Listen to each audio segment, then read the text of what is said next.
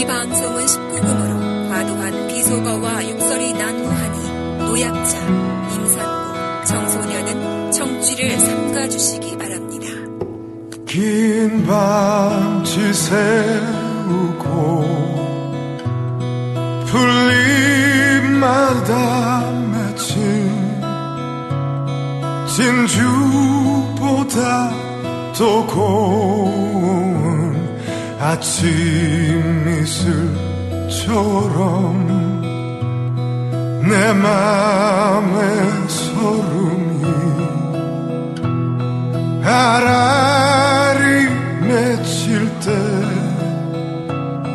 아침 동산에 올라 작은 미소를 배운다 태양은 묘지 위에 붉게 떠오르고 한낮에 지는 더위는 나의 시련 일지라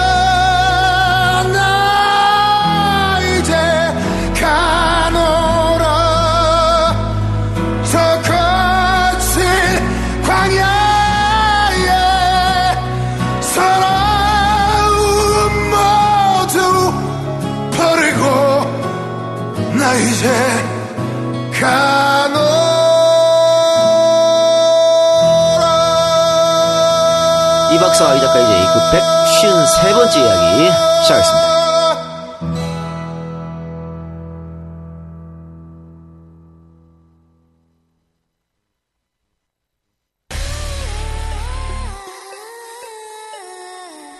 완벽한 행복 속에 살아가던 세실리아에게 찾아온 상상 초월의 위기. 남편의 비밀 편지를 열어본 그녀가 치러야 할 대가인가?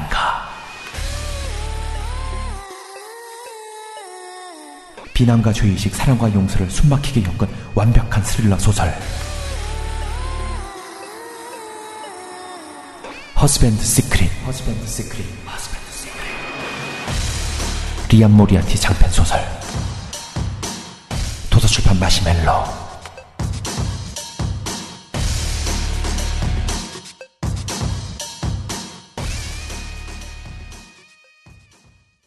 네, 오늘 그 저번 주에 예고해드린 대로 그 문성근 국민의 명령 상임위원장이 오셨습니다. 예, 그래서 그런지 또 안가가 꽉 찼네요. 입추의 여지 없이. 그 저희가 아까 확인했잖아요. 네. 저희 팬이냐? 그 문 대표님 팬이냐? 네네네. 어, 반반이었습니다. 반반이었습니다. 어, 그, 그러면은 저 국민의 명령 이쪽으로 가요. 우리한테 오지 말고. 다 같은 데 가는 거 아닌가? 정권 교체하자고. 그렇죠. 예, 네. 어쨌든 감사드리고 그 아, 정식으로 인사해야지. 인사도 안 했네. 자, 어쨌든 저 문성근 위원장은 저 이제 세 번째 방문입니다. 문익환 목사 특집에 한 번 오셨고, 네. 백회 특집 몇번한번 오셨죠. 그리고 이번에 세 번째인데, 백화이트 지금 성남에서 한 네, 거 성남에 얘기하네요. 네. 아, 아, 아. 인사 우리 이제 팬들 인사 한번 네, 해주세요. 반갑습니다. 문성근입니다. 어, 지난 7월 13일에 어, 시민이 스스로 조직화해서 정권 교체하자. 그래서 온라인에 큰 광장을 만들자. 이렇게 시민의 날개 운동을 제안하고 열심히 다니고 있습니다. 예, 임시 집행위원장입니다. 네. 여러분들 성원 있어야 될 것 같고, 하여튼 그 얘기는 이따가 네. 자세히 이제 나눠보기로 하고요. 그 EJ 이 안가가 생기고 나서 녹음은 처음 여기 녹음실 처음 오셨죠. 그렇죠. 여기, 여기 맨 처음에 열 때 와서 네. 맥주, 저 막걸리 마셨죠. 네. 어떻습니까? 처음 여기 들어가셨을 때. 옛날에 그 정말 지하에. 지하 학고방. 어, 음습한 데서 방송하다가. 저 도남동에 있는 거. 네네. 예. 엄청나게 발전했는데 이게 아 이게 영업소가 생기면 이게 짐이 돼서 네. 많이 걱정됩니다. 네. 이 처음에 협동조합 모일 때 열심히 제가 저도 네네. 펌프질 했잖아요. 다행히 잘 출범하고 있는데 손해 안 보고 잘 가길 바랍니다. 음. 예, 조합원들이 매월 이렇게 회비를 내주시는 게 조합비를 내주시는 게 굉장히 필요한데 네. 그걸 또 이렇게 얼굴이 있어서 열심히 못하죠. 네, 그렇습니다. 그래서 열심히 그걸 얘기를 해야 돼요. 네. 그러니까 젊은 세 사람이 먹고 사는데 네. 그래야 더 품질도 높아지고 그러니까. 근데 이 작가가 있는 집 자식이라서요. 아, 신- 신소리를 못해요. 네, 싫은 소리 한번 하지 않고 살아봐서 네. 이렇게 대신 말해주잖아. 대신 말하는 사람이 있기 때문에 어쨌든 예, 문성근 위원장의 말을 잘 들어주시기 바랍니다. 자, 그럼 저 문성근 위원장 오늘 모신 이유는 이따가 얘기하고요. 네네. 예, 우리 저 늘 하던 거 시사 얘기 좀 앞에 할 텐데 뭐 같이 하시죠. 뭐. 네, 좋습니다. 자, 오늘 그 박근혜 대통령이 대국민 담화를 발표를 했습니다. 뭐 대국민 담화는 근데 지금껏 여러 번 했는데 늘 같은 소리였어요. 이건 뭐 복사 붙여넣기를 하시는 건지 아니면 에, 정말 누군가 써주는 사람이 있어가지고 매일 같은 얘기를 써주는지 알 수가 없습니다만. 뻔, 그러니까 저희가 어제 어제 그 새정치민주연합 공식 팟캐스트 어 진짜 나타났다를 녹음했는데 그때 얘기는 했어요. 이런 말 할 것이다. 뭐 딱 들어맞거든. 뭐저 어, 고통 분담하자 얘기하고 야당 국회에 책임 돌리고 니들이 못해줘서 우리 지금 경제 활성화가 안 된다 이런 말 할 거고 또 지금 너무 중요한 시기고 지금 뭐가 안 되면 다음 세대의 부담이 증가할 것이다 이러면서 국민들 협박하고 그 예상했는데 지금 정확히 맞아떨어서 그 발언을 하셨고 그 또 예상산대로 메르스 문제 언급 없었다. 없었어? 네. 해킹 얘기 없었다. 없었다. 예. 어, 재벌 개혁 문제 없었다라고 하는 박근영 얘기 없었다.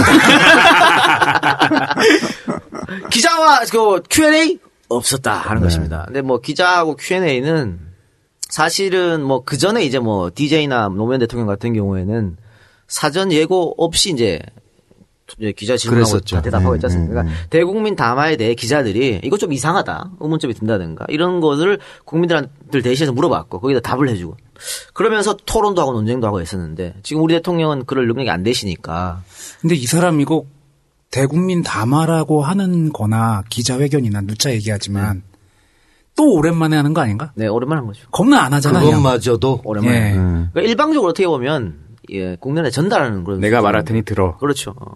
이번에도 사실은 뭐 그 어제까지만 해도 어, Q&A를 할 것이라는 얘기가 있었어. 근데 뭐 기대도 안 했어요. 왜냐면 기자하고 Q&A를 해봤자 뻔하게 미리 이제 지정해가지고. 어, 주고 받았으니까 미리 이제 질문지를 받고 이렇게 하는 건데 유신 때 되돌아보면 유신 말기로 가면서 박정희 대통령이 그 연도 기자회견을 안 했어요. 안 하고 박근혜 영예가 직접 했죠. 음. 그러니까 이분은 해봤던, 그것조차- 예, 해봤던 경험이 있네요. 그렇지. 그러니까 독재자의 입장에서 그것조차 싫은 거죠. 그러니까 이게 미리 질문을 받고 답을 준비해도 뭐 저번에 한 번 했을 때 두번 했는데 실패했잖아요. 제대로 제대로 답 못하고 했기 때문에. 아 미리 준비도 안 되는구나. 아예 하지 말자 이런 생각이 들어요. 그래서 좀 아쉬운 게 그 박 대통령을 제가 비하하는 건 아니고 그냥 아쉬운 게 음, DJ 같은 노무현 대통령 같은 사람 그리운 거죠. 그러니까 자기 정책이잖아 이거. 자기 정부의 정책이잖아요. 이 정권에 대한 기조가 있는 그러니까 거죠. 이걸 알고 내가 왜 이런 걸 하는지, 우리 정부가 왜 이걸 하는지 거기서 반대하는 사람이 있으면 그걸 토론으로 설득시키고 이 정도의 지적 능력이 있어야 되는 게 아닌가. 왜 지적 능력을 표현을 해, 그거를. 나는 아쉬움이 좀 그냥 아쉬움. 출구 전략 아니야 벌써부터? 그런 이제 메르스가 언급 없었다는 것은 이제 보건복지부 장관이 경질이 됐죠. 그건 뭐 너무나 당연한 수준이고. 다만 대통령이 여기 대해서 사과를 전혀 하지 않는 거, 그 언급조차 없다는 거, 여기서 안타깝고. 그 역시 마찬가지입니다. 국정원 해킹 사건도 그런 거죠.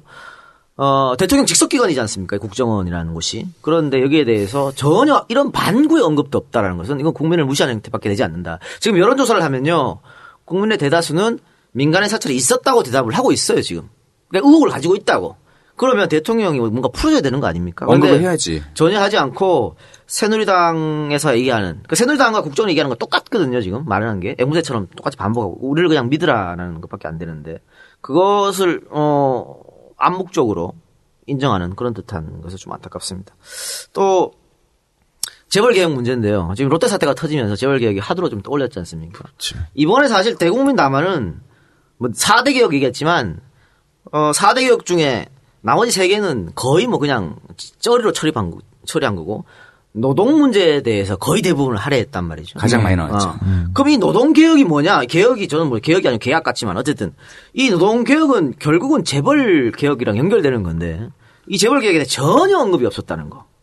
그렇다면 지금 뭐 이제 정치인 사면을 하지 않고 경제인 사면을 해준다라고 하거든요. 네. 그럼 거기에 이제 맞물리지 않을까. 그러니까 재벌 개혁 얘기를 할 수가 없는 것이 대통령으로서는. 예측했던 거에서 요만큼도 안 벗어나지. 않는 거예요. 그리고 노동개혁 얘기하면 지금 노동개혁에서 박 대통령이 주장하는 건 딱 두 가지입니다.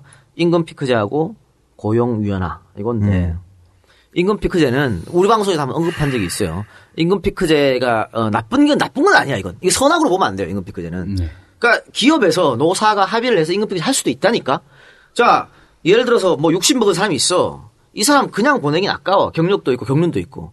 지금 60이 정년이니까. 뭐 한 1년, 2년 연장해 줄게. 다만 당신 월급 한 500 받으면 좀 깎자. 내려서. 어. 그 이건 노사가 협력하면 충분히 가, 가능할 수 있는 거거든요. 근데 이거를 지금 박 대통령은 정부가 나서서 우리가 하겠다는 거잖아. 강제성을 띄워가지고. 그리고 이 임금 피크제, 그 나이 먹은 사람의 돈을 깎아가지고 젊은 층한테 주겠다. 이 방법론인데 어떻게 음. 어떻게 주겠냔 말이에요. 어떻게. 그건 여러분들이 알아서 하십시오. 그러니까 그게 없어요. 무조건 나이 많은 사람 돈을 깎아가지고 젊은 층에 주겠다. 이게 말이 안 되는 거야. 야, 이거는 구- 국민한테 거둔 세금도 제대로 못 날아주는 어? 이 양반들인데 뭘? 그러니까 이건 세대 간의 어떻게 보면 이간질일 수도 있는 거예요. 그러니까 그 젊은 층의 에, 주- 일자리를 얻는 건 정말 중요한 거죠. 굉장히 중요한 겁니다. 누군가는 반드시 해야 되는 건데 그 일자리가 과연 어떤 일자리인가가 중요한 거거든. 어? 그러니까 숫자만 지금 예를 들어 뭐 어, 10만 명이 청년 실업이다. 그런데 그 중에 한 8만 명을 인턴이나 비정규로 고용한다. 그러니까 숫자만 늘려갖고 소용이 없는 거야. 양질의 일자리가 중요한 건데 그렇죠. 그거는 재벌 재벌들이나 기업에서 자기들 R&D 투자하고 고용 창출하고 지금 자기들이 저 사내 보유금을 한 700조 쌓아놨는 거 그걸 풀어가지고 해야 되는 건데 거기에 대해서 이런 방구도 없다 이거예요. 그럼 결국은 MB 정부부터 했- 했던 비즈니스 플랜들이 친기업 정책과 연결되는 것이죠. 그 제대로 된 정책이 없이 이렇게 나왔다니 너무 안타까운 거예요. 차라리 야당에서 주장하는 거 젊은 층 고용을 뭐 3%든 1%든 2%든 법으로 명시해서 무조건 고용하게끔 만들든가 젊은 층 고용이 중요하다면서 그건 안 받아들여요. 그럼 뭐 어떻게 하겠다는 얘기야? 이게 말이 안 되는 거고 또 하나 고용 유연화 이막 이게 얘기가 들어보면 잘 어려워 이거 노동 예, 유연성 노동 유연성이라고 그러죠. 뭐 이런 어려운데. 막 자를 수 있게 해달라는 쉽게. 말하면 그거죠. 막 자르자. 어, 막 자르자. 우리가 원하는 만큼 자르겠다. 이게 대통령이 오늘 대국민 담화에서 나옵니다. 아, 능력별로 하겠다는 거야. 그러니까 지금은 그러니까 저 정식으로 고용이 되면 함부로 못 자르니까. 네. 그러면 안 된다. 능력별로. 10년, 20년 지났어? 그러면 회사에서 이 사람 능력이 없다고 하면 자를 수 있게 만들어야 된다. 이거잖아. 어? 이게 무슨 노동개혁입니까, 이게. 지금 있는 계약직이랑 그렇게 큰 차이가 없어 그렇죠. 보이는데? 자, 스물한 여덟 살쯤에 취직을 했어요. 10년이나 15년, 30대 후반, 40대 중반에 그럼 마음대로 막 자를 수 있다는 거 아니야? 그럼 이 사람들 어디로 가나? 지금도 그냥 자르잖아 어차피. 그래서 악수, 그게 악순환이 되는 거예요. 그 능력이랑은 또 누가 평가를 할 거야? 그, 거기서 살아남은 사람은 뭐해? 뭐해? 임금 피크제에서 월급 또 잘라버리겠다는 거 아니야? 어? 그러니까 지금 청년 일자리를 늘려가지고 청년들이 들어가도 언제든지 잘릴 수 있는 그런 상태에 놓여 있는 거거든요. 모범을 좀 보여주시면 어떨까? 노동유연화에 대해서 대통령께서 직접 먼저 하는 거야. 청와대부터 능력 안 되면 나가는 거야. 중간 평가만 해야겠네. 아, 지난주에 홍종학 의원이 나와가지고 굉장히 재밌는 말씀 많이 하셨는데, 고용이 안정이 돼야지. 어쨌든지 국민들이 소비하는 건 다 대기업 물품들인데, 국민들이 안정적으로 돈을 벌어야지 뭘 쓸 거 아니에요. 어저께 이 작가랑 잠깐 얘기했지만, 돈이 없어서 차를 못 사겠어. 네. 어, 어차피 현기차 아니야. 어. 그런데 돈이 없으니까 돈을 많이 못 버니까 차를 못 사. 그러면 결국엔 그게 현기차한테 가거든. 그렇죠. 그러니까 이게 고용이 안정적이지 못하면은 사람들이 쓸 수가 없다니까요. 그러니까 내수 시장이 잘 돌아가려면 고용이 안정돼야 되고 고용이 안정되는 것뿐만이 아니고 임금을 좀 많이 올려줘야 되는 거예요. 예. 아니 근데 뭐든지 미국 따라가는데 미국이 최저임금 올렸는데 일본도 올렸는데. 일본 올렸죠. 근데 그 그건 왜 안 따라가? 창조 경제니까요. 아 그리고 이 사람 골라먹죠. 아, 이저 정말 그 보수 신문을 하는 데서 참 어처구니 없는 게 일본에 이번에 뭐 그 최저임금을 올렸습니다만 이 최저임금하고 우리나라 최저임금을 비교하면서 일본의 그 GDP하고 비교하면 우리가 너무 높다고 얘기하는 거야. 근데 어. 이건 어처구니 없는 게 어처구니 없냐면 일본은 최저임금하고 상관없이 아르바이트로 가면 꽤 많은 돈을 줍니다. 최저임금보다 훨씬 많은 돈을 줘. 제가 2005년에 일본 가, 예. 2005년, 2006년, 2007년에 일본에 있었는데 그래서 알바만 해서도 살잖아. 내가 그때 얼마 받았냐 알바로 900엔에서 1,050엔을 받았어요. 음, 10년 전에. 지금도 마찬가지인데 지금도 1,000엔 넘는 돈을 알바로 받아요. 음. 저 편의점을 가든 식당을 가든 일본 사람은 그렇게 받고 있어. 우리 돈 따지면 만 원이 넘어가는 돈이죠. 그, 이 사람들은 최저임금하고 상관없다니까? 그러니까 정해놓은 최저 금액하고 실질적 생활임금하고 다른 건데 네. 우리는 최저임금이 곧 생활임금이라고. 그렇지. 여기서 더안 준다고. 근데 여기랑 같이 비교를 하는 거야. 이건 여론의 호도밖에 안 되는 거지. 최저임금도 안 주는 데가 뭐더또 많고. 많으니까. 그러니까 이거 어처구니 없는 짓이다. 그러니까 기업이 쌓아놓은 돈, 한 700조 되는 돈, 우리가, 음, 우리 1년 예산이 300조니까 엄청나게 좀 많이 쌓아두고 있지 않습니까? 이 돈을 푸- 좀 풀어달라고 하는 것이지. 또 투자를 해달라고 하는 것인데 기업에서 이걸 왜 투자를 안 하냐? 할 데가 없으니까. 부동산에 박아두고 은행에 박아두고 그러면 더 이익이야. 그래 계속 쌓아두고 있다고. 그런데 지금 정부는 기업 총수들 풀어주려고 그러죠. 이 사람들이 감옥에 있으니까 경제 경제가 안? 돌아간다. 아이 진짜 씨. 그러면서 지금 SK SK 총수 풀어준다고 얘기를 은근슬쩍 흘리고 오늘 아침 뉴스 나오더라고. 한화도 나왔더만. SK가 한 3만 5천 명? 뭐 신입 사원 고용하겠다고. 네. 그래갖고 그거 하- 해? 안 한다고. 늘 쏘갔잖아. 또 이러고 있으니까. 그러니까 이 박사가 저번에 했던 얘기잖아. 저번 방송에서. 음. 아니 그 김창경 특집 할 때 네. 아니 경제 활성화한다고 경제사범들 풀어주는데 그 경제사범들 중에 또 많은 사람들이 사기꾼들이잖아 결국엔 서민들 등쳐먹은 사람들인데 그거를 그렇게 해서 경제 활성화가 된다? 이건 말이 안 된다고 얘기했었죠.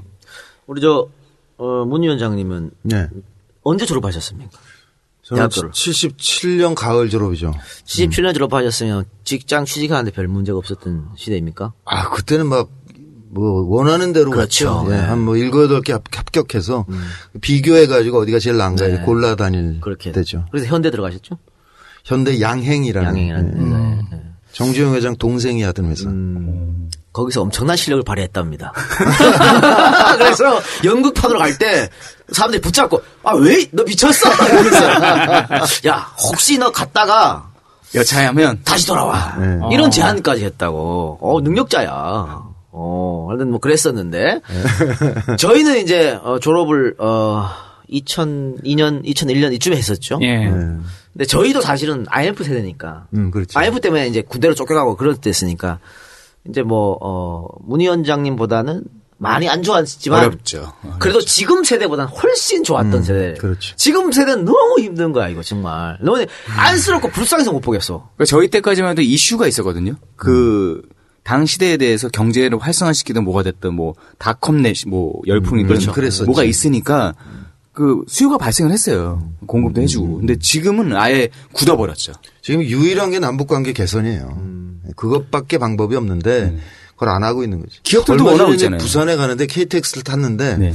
그 TV 기차 안에서 TV 광고를 하더라고. 코레일이 뭐 여행을 한다는 거 유라시아 뭐 이니셔티브 이러면서 근데 그게 부산하고 목포에서 기차가 확 가더니 서울에 오더니 붕 떠. 그 북경하고 블라디보스톡이 나오는 거예요. 북한은 공중으로 붕 뜨고 거기서 다시 출발해. 근데 그거를 유리, 유라시아 이니시어티브라고 코레일이 행사를 하더라니까. 그런 바보 같은 일이 어딨어. 경제연합회에서 어떤 얘기 정부했죠? 아니 그 한 20일 전 정도에 전경련의 통일위원회가 만들어진 건 작년이에요. 네. 근데 거기서 그 박근혜 정권에게 남북광 남북 경제 교류 협력 확대를 위한 7대 사업을 제안했어요. 음. 그래서 뭐 어, 서로 경제 대표부 이익 대표부를 두자 서울과 평양에 그리고 뭐 서해 뭐 협력 지대를 만들자 뭐 이런 얘기 쭉 일곱 가지를 했는데 그러니까 2007년 14 선언의 한 20분의 1 정도 그 정도로 줄여서 제안을 했는데 기사가 재밌었던 건 뭐냐면 마지막에 저, 어, 박 정권의 대답을 기다린다라는 게 정경련의 입장이에요. 그러니까 그 전경련의 입장에서는 더 이상 한국 경제 이대로는 견딜 수가 없으니까 이걸 열자라고 얘기를 하는 거고 오히려 기업 측에서 먼저 기업 측에서 사실 개성공단이 닫혔다 열릴 때도 그랬어요. 그러니까 그 입주업체들이 굉장히 강하게 정경련을 움직여서 이 논하는 사업을 왜 안 하냐, 안 하냐. 그러니까 강압 아주 압박을 많이 했고 정경련이 이제 그 많이 풀었던 게 있는데 지금 저는 그 흥미로운 게 2012년 아니 그 17년 대선을 생각해 보면 김무성 유승민 대표가 다 뭐라 그러냐면 사드 도입 찬성이라는 얘기를 했잖아요. 그 얘기인즉슨 종북 프레임을 계속 쓰겠다는 거거든 요. 17년 대선에도. 근데 경제계는 풀기를 원한다는 거예요. 그러니까 새누리당 세력은 보수와 수구의 연합 세력인데 이제 더 이상 수구적으로 가지 말자는 게 재계의 요구라는 거지. 보수만 데려가겠다. 네. 사실 근데 이제 새, 새누리당에서 선거에서 이기려면 종북 프레임 써야 되고 그러니까 남북 관계 개선할 수 없고 네. 근데 경제는 못 견디겠고 그러니까 저 안에 조 부분이 앞으로 흥미로운 부분이고 우리가 잘해서 조기를 쐐기를 쳐야 된다라고 생각하죠. 근데 이게 앞으로 새누리당으로서는 굉장히 그 딜레마일 수도 있다. 그럼 지금 이대로 가다가는 뭐 경제도 안 좋아지고 뭐도 안 좋아지고 하면 정권 차원에서 그 새누리당 차원에서도 네. 충분히 이걸 고려할 수도 있잖아요. 눈에 보이는 성과를 내, 내줘야 되니까. 그, 그렇죠. 예. 아니 그러니까 그러면 자기네들이 정권 연장을 못 한다라는 걸 놓, 놨을 때 네. 어느 쪽을 선택할 거냐는 거지. 박근혜 정권은 안 하잖아 지금. 뭐 하는지 모르겠어요. 저 저분은 피- 선거에 어떻게 하면 표가 모이느냐에 대해서는 귀신같이 아는 거 아니에요. 네네네. 지금 노, 이, 이제 노동 문제 얘기도 노노 갈등을 빚어가지고 그렇죠. 저- 그 갈등을 부추긴 다음에 청년표를 얻겠다는 거 아니에요. 네. 그러니까 총선에 이득이 된다라고 판단하고 저런 담화를 발표했을 거라는 거지. 그러니까 모든 것을 선거에 맞춰서 정책을 갖다 붙이기 때문에 나라는 거덜나고 있는 거죠. 그러니까 다 망할 때까지 깨닫지 못하면 그냥 망하는 거겠죠. 음, 새누리당의 최대 지지 세력 중 하나인 재벌이 남북 관계 개선을 요구했다. 삼성이 완전히 틀어진 바, 바뀐 거예요.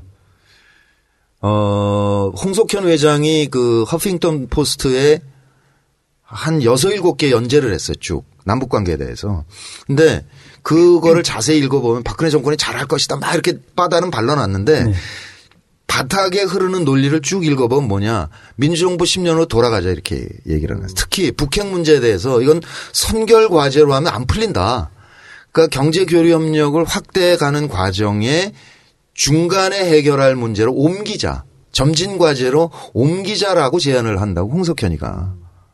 그 이미 방향은 잡힌 거예요, 재벌은. 그런 거 보면 그 왕회장 현대 왕회장이 성견지명이 있는 사람이에요. 그런 사람이. 그 사람이 북한에 처음에 갈 때 어떤 의미로 갔냐면 이건 이제 자기 밑에 사람한테 얘기한 건데 음. 이거 정치권에 맡겨놓으면 안 된다. 100년 가도 안 된다. 아, 이거 문 목사도 어? 그랬어요. 경제인들이 풀어야 된다라고 해서 했거든요. 그 지금 이제 재벌들 그걸 느끼는 거예요. 그러니까 성장 동력이 이제 재벌들한테 없어진 거야. 없지, 이제. 음. 수출도 거죠. 안 돼. 그렇죠. 내수 안 돌아가. 뭐 어떻게 할 거야? 삼성 위기론까지 나오고 있고요. 그렇죠. 그러니까 지금 히토리우가 세계 매장량 2위라는 거잖아요. 네. 일본이 엉갔다가 히토리 수출 금지하니까 깨갱했잖아요. 그냥 단 하루 만에. 근데 매장량이 2위인데 품질은 무지하게 좋아요. 우리 광업공사 다 알고 있어. 북쪽 히토리가 좋은 거. 미생에도 나왔죠. 네, 그거를 우리가 지금 반도체 업체들이 이게 핵심 부품인데 부, 아, 자재인데 이거를 만약에 북한하고 독점 계약을 한다 치자 이거지. 그럼 반도체는 30년에서 50년 그냥 가는 거예요. 근데 지금 삼성전자 이 핸드폰 뭐 해킹해가지고 아예 팔, 팔지 말라는 거 아니야 정부가 국민 보고 사지 말라는 거 아니야 안드로이드는 그거 뉴스 나가고 네. 삼성에서 빡쳤을 것 같아요. 아니 그 미친 짓이지 이게 그렇게 해놓고 그 다음에 반도체 북한에 그렇게 많은데 네. 그거 안 갖고 오고 그저 MB가 40억 갖다 40조 갖다 뿌린 거 아니에요 해외에 그 지금 삼성이 하고 있는 반도체 사업도 반도체 총 이 공정에서 거의 마지막 공정을 담당하고 있잖아요. 음. 네, 네. 그러니까 뭐 그러니까 거의 이제 이게 3D 중에 끝이라고 하더라고요. 음, 음. 그러니까 요렇게 하지 말고 막 그 자원을 먼저 선점을 해버리게 되면 저희가 훨씬 더 또 새로운 먹거리가 생기는 거죠. 나 이거 주진우 기자한테 이제 확인해 보라 그래야 되는데 어디서 들은 건데 삼성 반도체에서 북, 저 중국에 공장을 짓고 있는데 거의 완공 단계에 들어갔는데 네. 마지막 기술을 넘기라 그런다는 거예요. 중국은 충분히 그럴 수 네, 있죠. 네. 그러니까 거- 이게 남북 이 지금 그 남 중국하고 우리 관계가 나빠지기 시작을 한 거잖아요. 네. 뭐 사드 뭐 어쩌고 저쩌고 이러고 있잖아. 그러니까 지금 중국에서는 한국 사드는 한국의 의사 결정과 관계 없다. 이건 미국 거다. 한국은 완전히 무시한 상태로 넘어간다는 거거든요. 지금 저그 지도부가 그런 상태에서 이제 예전부터 MB 시절부터 그 환구시보라고 있다고 중국에. 그러니까 시- 그 주- 신화사 거기에 이제 외신 담당하는 쪽인데 거기서 사설에 몇 번 나왔어요. 그러니까 손 봐줘야 된다. 아예 손 봐줘야 된다 그러면서 방법은 수만 가지다. 어. 그런데 그런 지금 어, 외교적 상황인데 네, 네. 저 우리 저 김무성 대표께서 미국과 중국 중국보다 미국이지라고 그렇지. 그렇게 얘기를 한 거죠. 또 이제 한국에 돌아와 가지고 아니 그거는 이제 경선을 통과하겠다는 뜻인 것 그러니까 같아요. 네. 음. 공내용인데 한국으로 돌아와서 제일 맨 처음에 했던 말이 어, 비례대표는 줄여야 된다. 어. 그리고 이제 지역구를 늘려야겠다. 그 경태형도 그렇게 얘기한 것 같은데. 아니 조영택이 자지 좀 마. 아, 씨, 조영택이 아, 하고 싶지도 않아. 어. 근데 이 말을 방금 성근이 형 뭐라고 말하려다가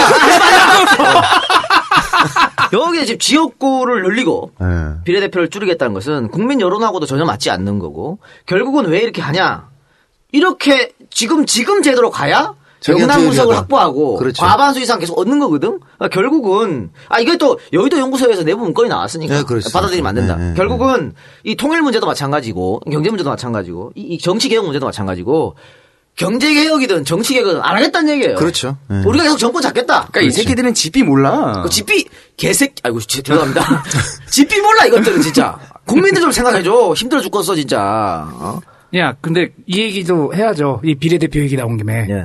권역별 비례대표하고 open primary 빅딜 이건 뭐야? 아? 그것도- 무승이었죠. 그것도 오죽했으면 뭐- 나는 문 대표의 고육지책이라고 봐요. 그렇죠. 고급직 네. 그러니까 권역별 비례대표 늘려야 되는 게 맞아. 음. 봐요. 우리가 정말 DJ도 정말 평생을 그걸 위해 노력했고 노무현 대통령도 평생 노력했어. 이 지역주의 타파를 위해서. 그렇지. 그러면 최소의 방법은 중대 선거구로 보는데 그건 어려우니까 당장 안 되니까 그러면 권역별 비례대표 하면 영남에서도 새정치민주연합 사람이 당선이 되는 거고 호남에서도 새누리당 당선이 되는 거잖아요. 이걸 줄이 그 지역주의를 줄일 수가 있는 거고 또 지금 사표 논란이 너무 많잖아요. 그러니까 표를 다 선거를 했는데 예를 들어 뭐 한 30만 도시에 표를 했, 선거를 했어요. 근데 14만 표 얻은 사람은 떨어지고 어? 15만 표 얻는 사람 당선된단 말이야. 그러면 14만 표의 의견은 어디로 가? 이건 정말 죽은 표거든. 외로워지지. 이, 이 사람들 의견도 반영해야 된다. 그게 권역별 비례대표예요. 또 하나 지금 정치가 썩었다 썩었다 하는데 5선, 6선 이런 사람들 때문에 얘기가 많잖아. 그러면 신진 정치인 가서 물갈이 해야 되는데 신진 정치인은 어떻게 하냐? 지역구 의원들이 딱 꽉 잡고 있는데 이런 것들을 위해서라도 권역을 위해서 해야 된다. 너무나 좋은데 저쪽에서 안 한다고 저렇게 하니까 그래? 그렇다면 당신이 계속해서 울부짖었던 open primary 내 마음에 안 든다. 그러니까 open primary가 여러 가지 종류가 있습니다. 그렇죠. 그러니까 이거는 open primary 흑백 논리가 아니고 문 대표가 주장하는 open primary가 또 따로 있어. 근데 좋다. 그건 다 치우고 그렇게 아 싫다 그러니까 권역별 비례대표 그렇다면 당신이 원하는 open primary 받아주겠다 이걸 바- 바꾸자 이렇게 얘기한 거거든요. 근데 저는 이게 고육지책이면서도 의제를 우리가 미리 선점한 거야 이거는. 지금껏 늘 끌려갔는데 자 받아 안 받아? 니들이 어떻게 해봐 생각해봐. 먼저 raise 걸었네. 먼저 던진 거예요. 네, 그렇지. 그러니까 처음에 김무성 대표가 우리 그거 받을 수 없다라고 했다가 이제 슬쩍 조금 바, 바꾸는 식이거든요. 왜냐면 국민 여론에 권역을 늘려야 된다고 얘기하니까 지역구를 늘리겠다는 것은 자기 기득권을 절대 뺏기지 않, 않, 는다는 거예요. 네. 국민들이 바보야 그걸 다 알지? 그러니까 그래서 나왔던 하나의 고육주책이다. 근데 요 이번 그 의견은 너무- 너무 좋았다고 보는데 한 가지 아쉬운 거는 대표가 이렇게 얘기를 했는데 원내대표가 말이라고 했단 말이야. 아 거기는 너무 좀 합이 안 맞아. 아니, 쿵짝이 안 맞아. 합이 안 맞을 수도 있는데 그러면 사익이 안 맞는 거야. 사익이 안 맞는 거야. 그러면 다시 자기들끼리 논의를 해서 언론에 공표를 해야 되는데 대표가 언론에 얘기했는데 바로 원내대표가 그렇게 얘기하면 이게 뭐 그러면 정말 콩가루 동남밖에 안 되는 거잖아. 그런 점이 좀 아쉬운 점이에요. 근데 이제 그 권역 이 의석수 문제 가지고 국민들께서 이제 의석수 늘리는 거에 대해서 강력하게 안 된다 그러니까. 거부를 하고 계신데 이 부분은 정말로 정치가 망하면 언론 권력이 세지는 거거든요. 그래서 언론이 끝없이 고비용 저효율의 정치라는 얘기를 수십 년간 되뇌었기 때문에 이런 현상이 나타나고 있는 건데 실제로 이건 넘어가야 되는 일이고 그야말로 저 10만 명당 한 명 뽑을 때 옛날 얘기지. 이승만 때 얘기고 300, 300명은. 그러니까 500명 선이 사실은 타당한 선인 것이고 그러니까 독일식 정당 명부제로 한다면 지역구 250에 비례 250 이게 맞는 거죠. 그렇게 적절하죠. 가야 네. 이 사표가 없어지면서 지역 구도가 완화되면서 정치가 정상화될 수 있는 건데 국민들께서 그, 그 오랫동안 그 얘기만 들어오셨기 때문에 받아들일 수가 없죠. 받아들이지 못하고 계신 게 이게 매우 안타까운 거죠. 그렇다면 성관이 아니라도 받아라. 그렇죠. 예. 근데 이제 그러면 지역구를 50개를 줄여야 되니까 의원들의 반발이 엄청나니까 지금 이제 그걸 안 줄이겠다 이렇게 하는 거죠. 한 새누리당 경우에는 현행 제도가 최선이니까 그렇게 보는 거고. 근데 지금 되돌아보면 국민 저 참여정부 시절에 우리가 대연정이라고 기억하고 있잖아요. 사실 그 대연정이 아니고 그 제안의 근본 성격은 뭐였냐면 선거 제도에서 지역구도를 완화할 수 있도록 선거 제도 개편에 동의해 준다면 그 쉼표 찍고 이게 조건절이 앞에 네. 그러면 총리와 조각권을 주, 주겠다 이렇게 얘기한 거라고. 하지만 언론들은 뒤에 것만 뒤에 쭉 것만. 얘기를 하면서 그러니까 양쪽으로 두들겨 맞은 게 뒷소리만 들었으니까. 그러니까 사람들이 이게 뭐야 이렇게 된 건데 사실은 그 안에는 지역구들을 좀 완화하자 이게 간절한 마음이 있었던 건데 그 즉시 나쁜 대통령 이러고 박근혜 대표가 거절했던 거죠. 근데 3, 4일 지나서 노 대통령이 뭐라고까지 얘기했냐면 그러면 지금 하야 하라 하면 그것도 검토하겠다 그랬어요. 근데 내가 당장 그만둬도 좋으니까 이것만 좀 하자. 그랬는데도 거절한 사람들이야. 이거 받아들일 리가 없는 거죠. 그렇죠. 그래서 저 저도 뭐 이게 성 이게 국회의원 수를 늘리는 거에 대단히 찬성하는 입장입니다만 아, 국민 국민들이 이렇게 반대하니까. 그러니까 오죽했으면 지금 뭐 심상정 안도 마찬가지고 이종걸 안도 마찬가지고 국회의원 지금 받는 연봉이라나 특권 이런 거 그걸, 줄여가지고 예, 예, 그렇게 할 수도 있는 거죠. 늘 국회의원을 늘리겠다. 근데 국민들은 그것도 싫다는 거야. 그러니까 이거, 이거 뭐 여론에 전혀 받아들이기 힘드니까 이런 상황인데 정말 정치가 좀 개혁하고 발전하려면 필요한 것이죠. 근데 이건 조금 시간이 좀 있어야 될 것 같아요. 그 네. 지역별 정당이잖아요. 어떻게 보면 우리나라가. 네네. 그리고 약간 이념이 약간 섞여 있는 건데 뭐 예를 들어서 국회의원 지역구 국회의원 뽑는 게 딜레마에 빠질 때가 있어요. 이 사람이 일을 하면 우리 지역이 발전할 것 같은데 근데 이 당은 못 뽑겠단 말이야. 근데 만약에 지역별로 정, 저기 투표할 수 있는 것도 보장이 되고 아까 얘기했던 사표도 어느 정도 막을 수 있고 그래서 내가 투표하는 것 때문에 어떤 정책을 지지할 수 있는 정당의 힘도 실어줄 수 있다면은 자연스럽게 이게 정당의 개혁하고도 맞물려 돌아갈 것 같- 같아요. 그 기, 기존의 지역의 기득권 가진 사람들이 좀 풀려나면서 진짜 정책 중심으로 모여가지고 소수 정당도 살 수 있고. 그러니까 이게 지금 이걸 도입하면 새정치연합도 의석수가 지금보다 줄어들어요. 줄지. 예. 주는데 왜, 그러니까 줄면 이제 군소정당이 늘어나겠죠. 왜 이걸 하냐? 이게 정치개혁이 필요하니까 하는 거야. 근데 저게 저렇게 난리를 치니까. 그래서 문 대표 이런 발언이 나왔다고 좀 보고, 저는 그래 굉장히 요 발언 좀 지지하는 입장입니다. 근데 이제 그 open primary 경우에 이제 기, 저, 김무성 대표가 제안하는 건 뭐냐면 본선거 60일 전에 어, 여야, 그러니까 유권자가 그냥 투표소에 와서 그, 그 본인 확인한 다음에 들어가서 터치 스크린으로 1번 정당에 그 자기 그 누르고 나와도 되고 2번 정당에 누르고 나와도 돼요.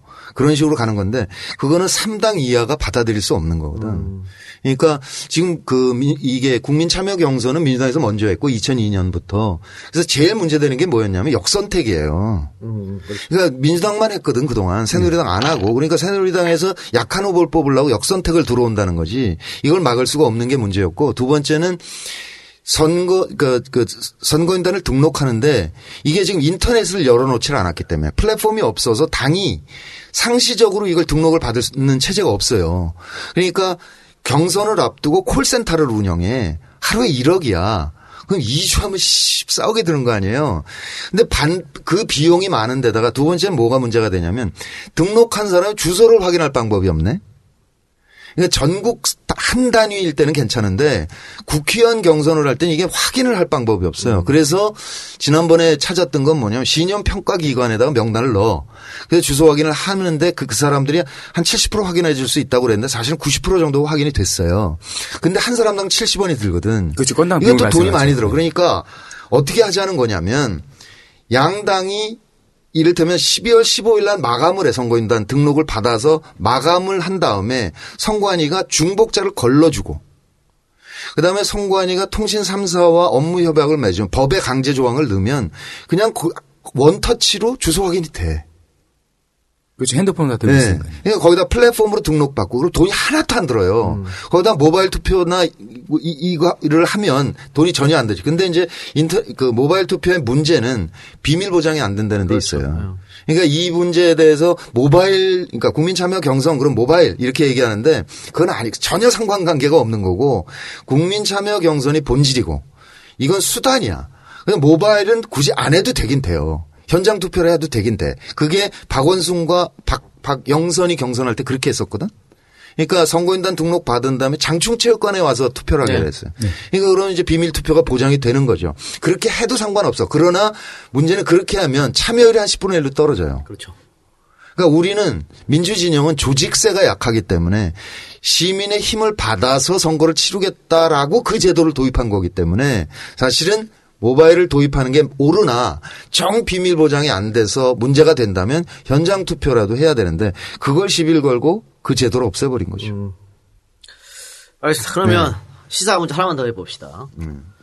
아, 새누리당이 또 어, 속누리당이라는 명불허전 새누리당. 우리에게 먹이를 주지 말라니까 자꾸 있죠. 심학봉 의원이 또 사고를 쳤는데, 근데 사건이 이상하게 흘러가요. 처음에는 어, 피해자이죠 여성이 성폭행 당했다, 강간 당한 거지. 네. 신고를 했어. 한 열흘 정도 이게 사건이 일어나고 한 열흘 정도 지나서 신고를 했는데 언론에 알려지고 이러다 보니까 어, 또 그 사이 이제 신문을 만난 거죠. 만나서 뭔가 딜이 있었겠지. 이제 그 증언자 말에 의하면 3천만 원을 주기로 했다. 이런 얘기가 있어요. 대출 받아서 3천 대출 줄게. 받아서. 왜냐면 시면에 돈이 없어. 아 그래? 어, 돈이 그래요? 없어요. 이게 저뭐 그 전에 또 법정에 한번 가갖고 돈을 많이 물어서 돈이 없어. 그래서 이제 대출받 3천 원 주겠다 이렇게 했는데 그리고 이제 여성 증언이 바뀐 겁니다. 바뀌었는데 조금 이상하게 바뀌었어. 어떻게? 그러면 성폭행이 일어났는데 증언이 바뀌면 성폭행이 없었다 그래야 되잖아요. 합의했습니다라고 해야 되잖아. 그지? 화관으로 가야지. 그런데 그게 아니고 그럼 뭐? 아. 합의를 한 게 아니고 아니고. 내가 당한 것 같긴 한데 내가 그 저항을 강력하게 하지 않았다. 은근슬쩍 저항했다. 이렇게 말했단 말이야. 상식적으로 이상하잖아.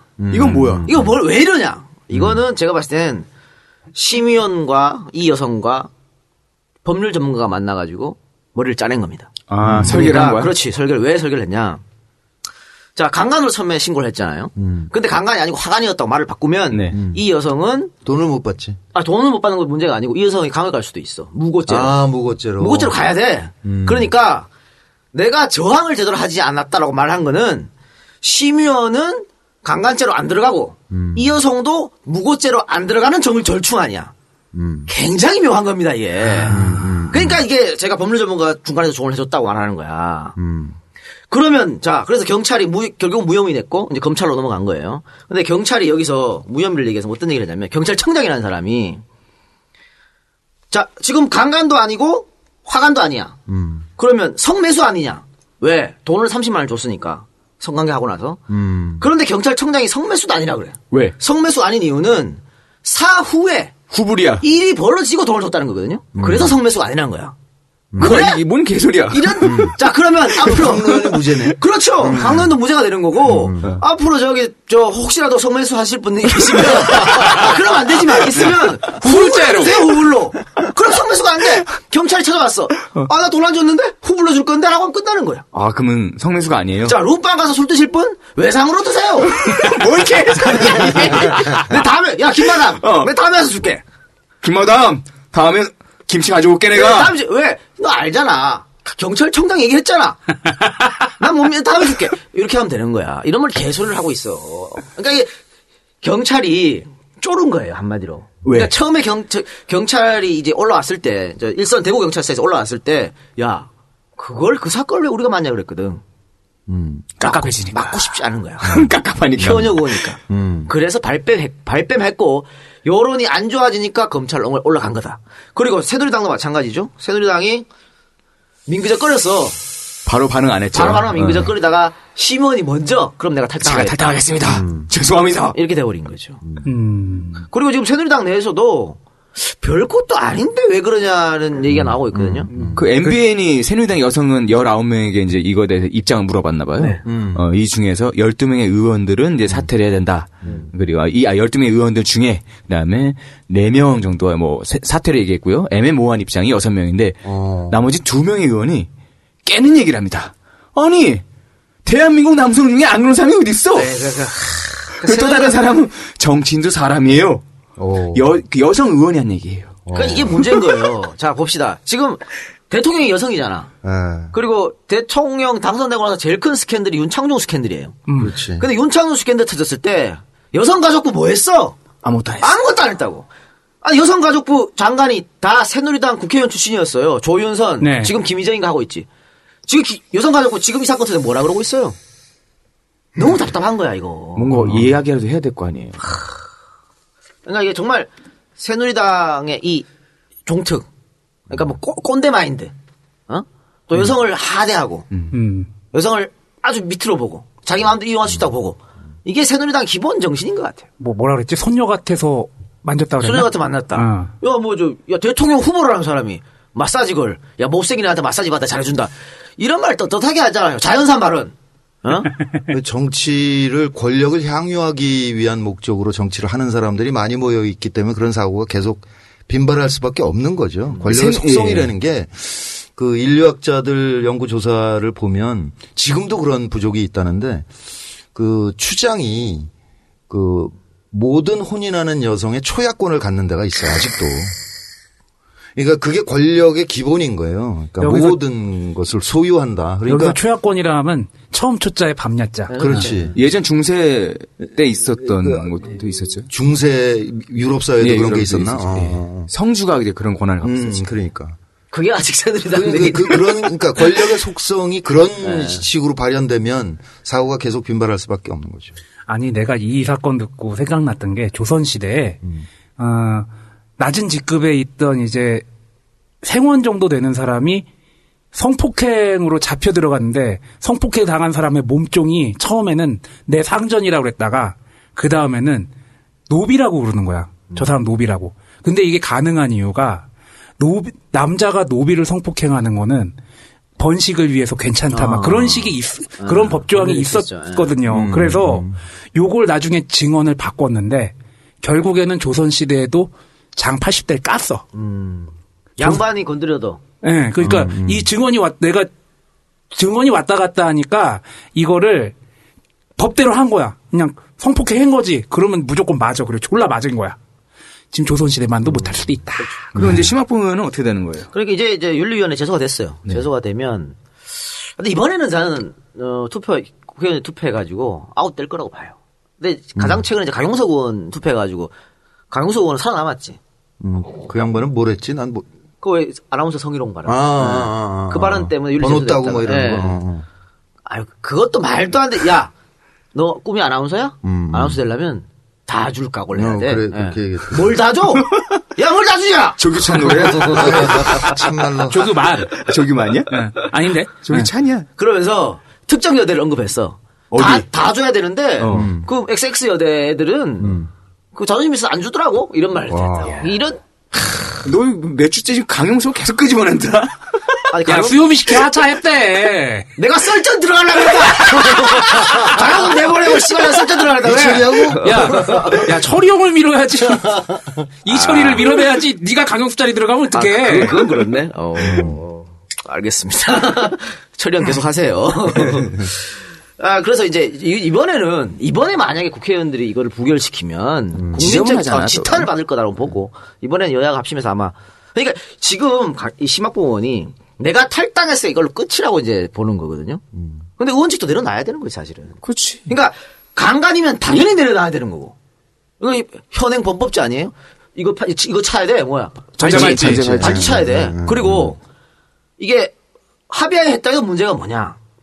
당일날 그뭐 있었잖아. 그날 상임위가 상임위가 있었다는. 거지. 예. 메르스 전국에서 어. 전파 소, 이 상이 있었다고. 그런데 거기에 가야 참석해야 할 사람이 지역구에서 술을 마시고 그걸 했다? 이건 국회의원은 도덕적.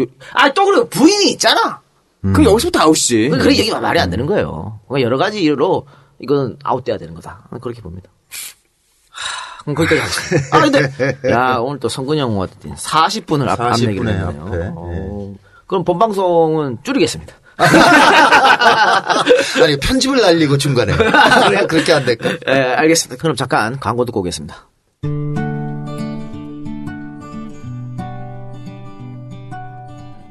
정직과 고객 관리에 최선을 다하는 김동욱 설계사입니다. 가뜩이나 힘든데 전국이 메르스로 고통받고 있습니다. EJ 팬 여러분 건강 관리 각별히 조심하시기 바랍니다. 아무리 힘들어도 소중한 우리 인생을 양보할 수 없기에 이럴 때일수록 정확한 재무 상담이 필요합니다. 또한 낮은 금리 때문에 걱정하시는 분들 저축 상담 도와드리겠습니다. 보험이 너무 많거나 신규 가입 필요하신 분들 연락 주세요. 검색창에 김동욱.co.kr aig 0001 골뱅이 네이버닷컴 010-4511-2371 010-4511-2371 다들 힘내시기 바랍니다. 고맙습니다. 안녕하세요. EJ 팬 여러분. 프리미엄 이벤트 카페 마포 세레나데입니다. 저희 마포 세레나데는 한강이 한눈에 내려다 보이는 마포대교 바로 앞 초고층 빌딩 36층에 위치하고 있으며 통유리 파노라마 창으로 환상적인 조망의 한강과 여의도를 내려다보면서 두 분만의 오붓한 시간을 보내실 수 있게 준비해드리고 있습니다. 인생에 한 번뿐인 프로포즈, 바쁘다고 그냥 지나쳤던 결혼기념일, 100일, 1주년 등 각종 기념일을 영화 속 주인공처럼 더욱 특별하고 멋지게 보내보세요. 가격대별로 여러 가지 코스가 준비되어 있으니 그리 부담스럽지 않은 비용으로 큰 감동을 선물할 수 있습니다. 특별한 날 가족분들끼리 오셔서 단란하게 식사하고 가셔도 정말 좋아하시더라고요. 네이버에 마포 세레나데 검색하시거나 카카오톡 친구 찾기에서 마포 세레나데를 친구 추가하시면 친절하게 상담해 드립니다. 예약하실 때 EJ 청취자라고 얘기해 주시면 서비스와 할인 20% 들어갑니다. 감사합니다. 그런데 어, 아까 우리가 이제 방송하기 전에 잠깐 만나서 예. 식사를 했었는데 음. 거기서 이제 어, 문 위원장이 암살을 너무 재밌게 보셨다고. 아, 예. 그러니까 저희가 그 암살 영화 때문에 또 저희도 혜택을 받지 않습니까? 다운로드가 좀 네, 늘었죠. 약산 특집이 엄청나게 늘어나가지고 그 저번 방송에 3년 전에 했던 방송이 에피소드 순위에 100이 올라왔다 얘기했는데 18위까지 올라왔습니다. 아, 엄청 나, 나도 다시 한번 들었으니까. 아, 그러니까. 예, 예. 그 암살 영화를 본 소감을 한번 말씀 해 주십시오. 아, 그 최동훈 감독이 천재다 이런 아, 생각이 예. 극찬을 하시는데. 아니 학교 후배라고 너무 밀어주시는 거 아? 그 학교 후보인지 이번에 검색해보고 처음 알았어요. 아. 근데 그 김구와 김원봉이라는 실존 인물을 두 분을 딱 등장시켜요. 그리고 나머지는 다 가상 인물이고 다 가상의 사건이야. 그런데 이 지금 그 자본 검열 시대 그 많은 돈을 들였는데 영화 보고 나면 아 우리 역사가 왜 이렇게 돼 있지? 라는 걸 느끼게 만들어 준다는 데서 우선 경탄을 한 측면이 있고 천재성이 있다. 두 번째는 그 김, 우리가 김구나 김원봉이나 이런 분들을 등장시키면 엄숙해요 다. 그렇죠. 예. 모든 드라마나 영화에서 엄숙했어. 근데 아, 우리는 안 그랬어요.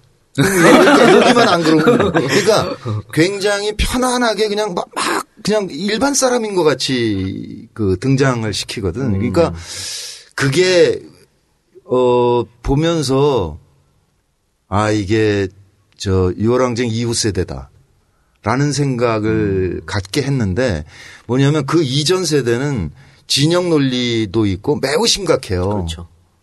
그러니까 나, 내 경우도 인혁당 분들 집행되고 나서 그 주- 목욕이 되어 와서 울부짖는 거를 옆에서 보고 위로해 드리고 이랬던 그 사람이거든. 그러니까 편안하게 그 접근하기가 쉽지가. 않다고. 예. 근데 그거를 그렇게 가볍게 시작을 해가지고 내용을 담아냈다.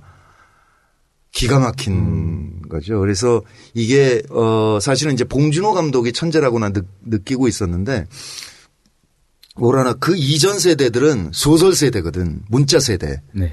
근데 그 이후 87년 이후 사람들부터는 영상 세대예요. 그러니까 사고를 영상으로 해. 그러니까 봉준호랑 얘기하다 보면 아 선배님 그 그들도 우리처럼 때 경찰서에 잡혀 있는데 이렇게 카메라가 쭉 들어가지 않습니까? 얘기하는데 난 기억이 없는 걸. 그러니까 이 친구는 영화를 본 거에 전편의 영상이 다 그냥 외워지는 거야. 외울라 그래서 외워지는 게 그렇죠. 아니고. 봉태일. 그러니까 그렇게 이- 영상으로 상상하면서 만들다 보니까 이게 어마어마하게 뛰어난 게 나오는데 거기다가 또 하나는 이 무거움을 털고 자기 할 얘기를 아주 가벼운 터치로 할 얘기는 다 하는. 그러니까 경탄이 들더라고요. 그래서 아, 대단하다. 그러면서 이제 사실은 이 정당 혁신 운동 하면서도 정말 나 386에 실망했거든. 그런데 아, 이 세대가 이 젊은 세대와 소통이 되면서 그 이 세상을 바꿔나가는 주력으로 그들이 앞장서야 되겠다 이제. 그러니까 87년 이후에 대학 들어간 사람들. 이 사람들이 세상을 바꾸는데 굉장히 기여를 할 것이다라는 생각을 해요. 그러니까 정당 혁신 부분 얘기를 하면 저는 맨날 이제 이 인터넷과 SNS 시대에 더 이상 옛날 그 정당 구조는 안 된다. 그러니까 시민 참여형으로 온 오프가 결합된 구조로 가야 된다. 이렇게 늘 주장을 했었잖아요. 근데 386 세대를 보면 386 세대는 핵심이 뭐였냐면 광주 항쟁을 어떻게 전국에 동시다발로 일으키느냐가 핵심이었어요. 그러면 경찰력이 못, 못 막는 거거든. 그러니까 60 항쟁 때 최루탄을 다 썼어. 재고가 없는 상태에서 6월 24일 날 또 시위가 벌어지니까 더 이상 방어가 안 됐던 거란 말이죠. 그러니까 그걸 성공했어. 그러기 위해서 그들이 뭐를 했냐면 대중 노선이라는 걸 얘기를 했거든. 그러니까 너무 앞장서지 말고 대중과 함께 한 발짝 앞서서 가, 자 그래서 너무 어려운 얘기하지 말고 간단하게 하자. 이게 직선 쟁취, 호건 철폐 딱 구호를 단순하게 해서 60항쟁에 넥타이브다가 나오면서 아 이겼다 이렇게 된 거잖아요. 그렇죠. 움직이지 않을 것 같았던 네. 대중들이 다- 움직였죠. 생활에 생활에 잡혀 있기 때문에 시위에 못 나올 거라고 생각했던 분들이 나오는 순간 이겼다잖아. 그러면 그 대중 노선이 뭐냐 이거 지금은 인터넷과 SNS를 활용하는 이 어마어마한 시민을 시민과 어떻게 손잡을 것이냐. 영화 얘기만 해주시기 바랍니다. 다이 얘기인데 이걸 안 하는 거야.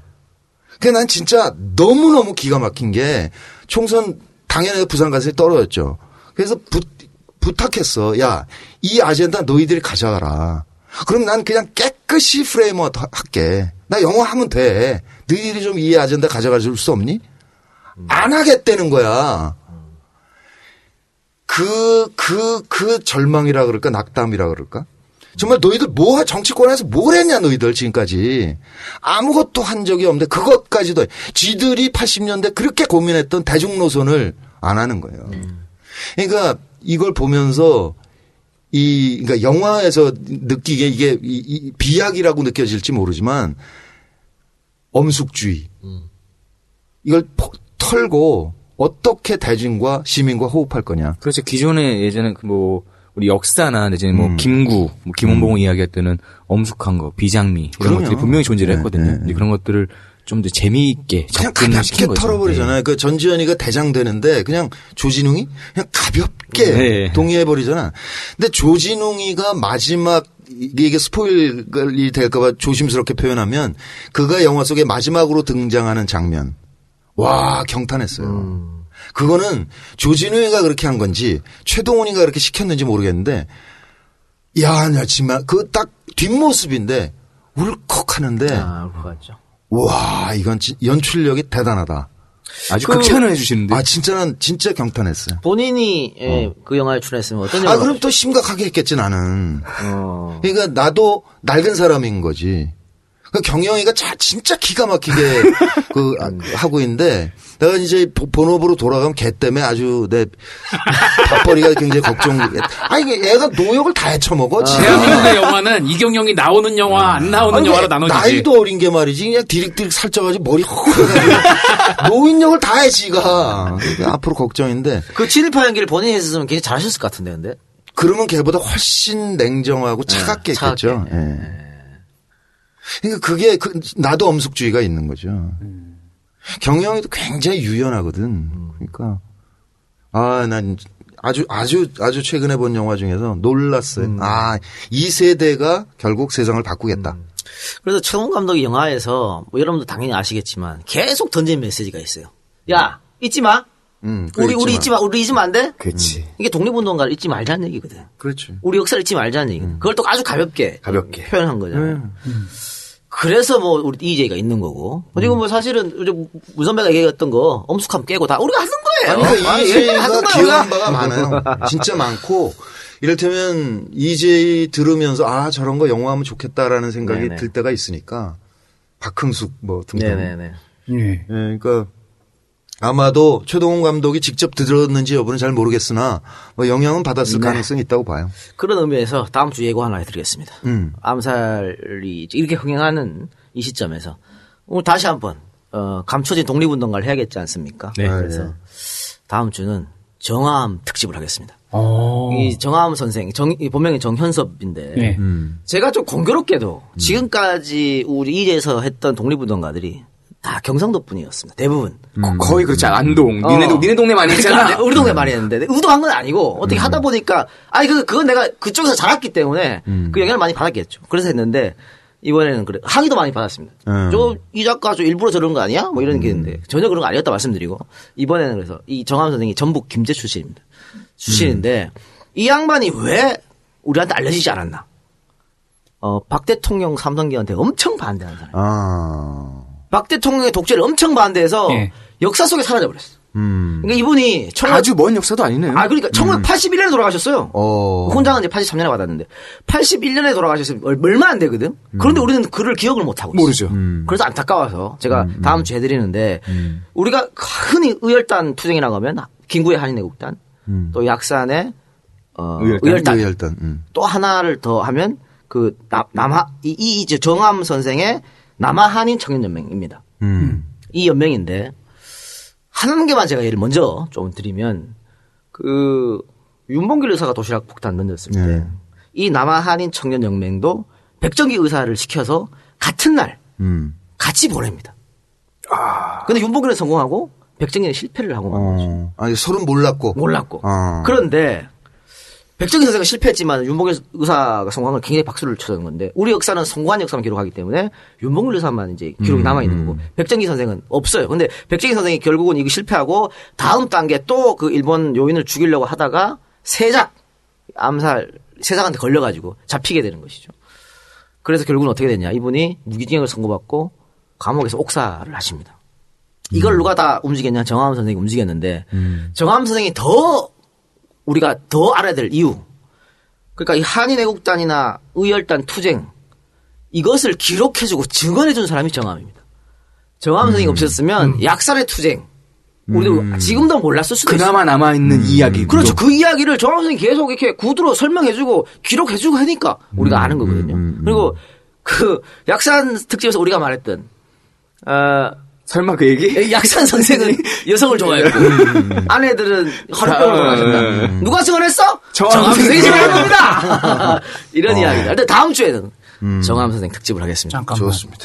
다음 주에 서울광장. 죄송합니다. 다음 주에 저희가 저 서울시청 광장에서 박원순 시장과 토크 콘서트가 있어서 어, 어, 어. 다음 주 아니고 다 다음 주. 주로 주. 다 다음 주로 다 다음 주 목요일 날 하도록 하겠습니다. 아 얘기 나온 김에 우리 또 다음 주 8월 13일이죠. 8월 13일 저녁 7시 30분입니다. 네, 저녁에 서울 시청 광장에서 이제 박원순 시장과 이재희 사임방의 토크 콘서트 열리는데 거의 홍보가 안 돼 있습니다. 그러니까 서울시에서도 좀 홍보를 나름대로 한다 그러는데 뭐 어디다 하고 있는지 모르겠던데. 어디도 안 나와요. 게시판에도 없고 네. 신문에도 안 나오고 그래서 여러분들이 좀 많이 참여해줘야 우리 이제 면이 산다는 그런 사실을 많이 좀 참여해주시고 또 14일이 임시 휴일 네, 그렇게 됐죠. 지정돼 있으니까 물론 그날 오시는 분들은 다음날 출근하셔야 될 분들이 많다고 저는 봐요. 네. 그래도 많이 좀 참석해 주시고 이 14일 임시 공휴일 지정하는 것도 다 못마땅해 사실은. 왜 한 거야? 그러니까 이거를 1조 3천억도 그러니까. 생긴다니까. 하려면은 진작에 하든가. 그러니까 예전부터 계획을 짜봐가지고 하든가. 그리고 이게 광복 70주년이라 그러는데 그럼 80주년 때 할 거야? 또 90주년 또할 거야? 이게 뭔가 안 맞잖아. 안 맞지. 그럼 왜 이걸 갖고 왔나 이 사람들이? 어?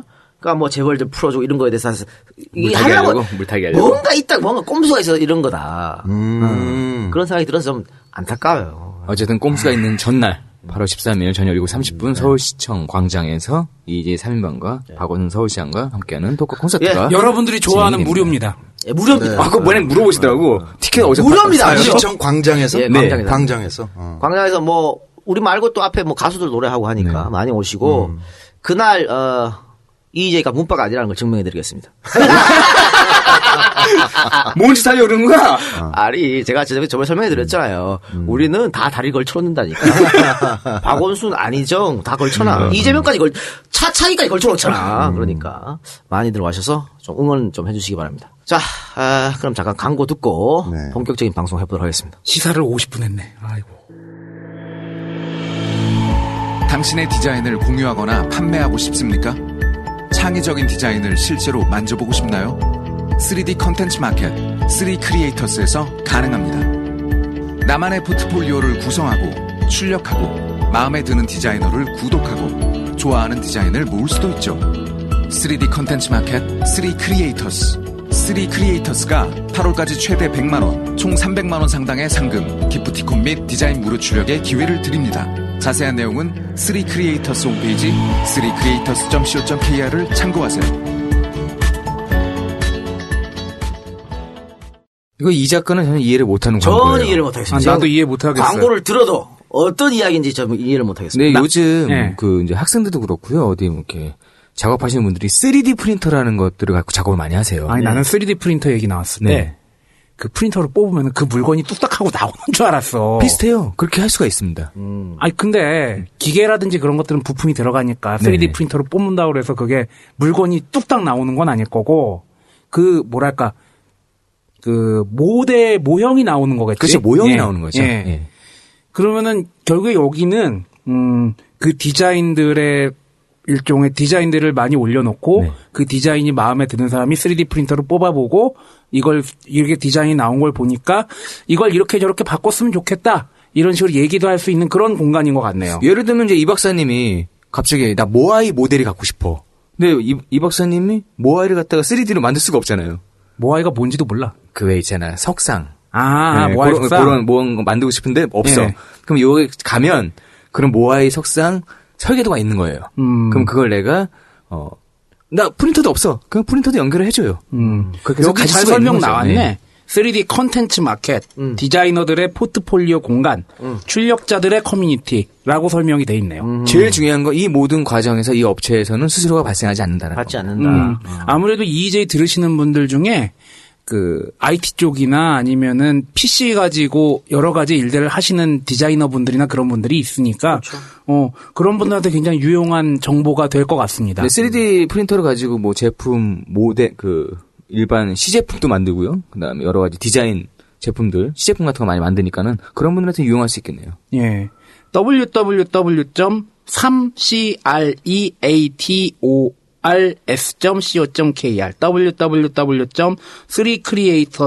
www.3creators.co.kr입니다. 네, 그 홈페이지 들어가시면 또 자세하게 나와 있으니까 예, 3D 컨텐츠 마켓이라는 거 한번 보시고 홈페이지 가보시면 볼 게 되게 많아요. 예, 이용을 좀 해주시기 바랍니다. 이분이 새롭게 만들었대요. 그러니까 이런 게 창조 경제 아니야? 그렇지. 그렇잖아. 그렇지 이런 게 창조 경제지. 그러니까 그럼 뭐 우리 저운 위원장님께서는 전혀 모르는 듯한 뭔지 모르죠 지금 뭔 말하는지 이러면서 플랫폼을 만들겠다고 아, 나는 병풍이고. 네, 젊은이들이 운영해야죠. 아, 아니 혹시 이런 뭐 이런 그 마켓 같은 거 들어올 수 있나요 혹시?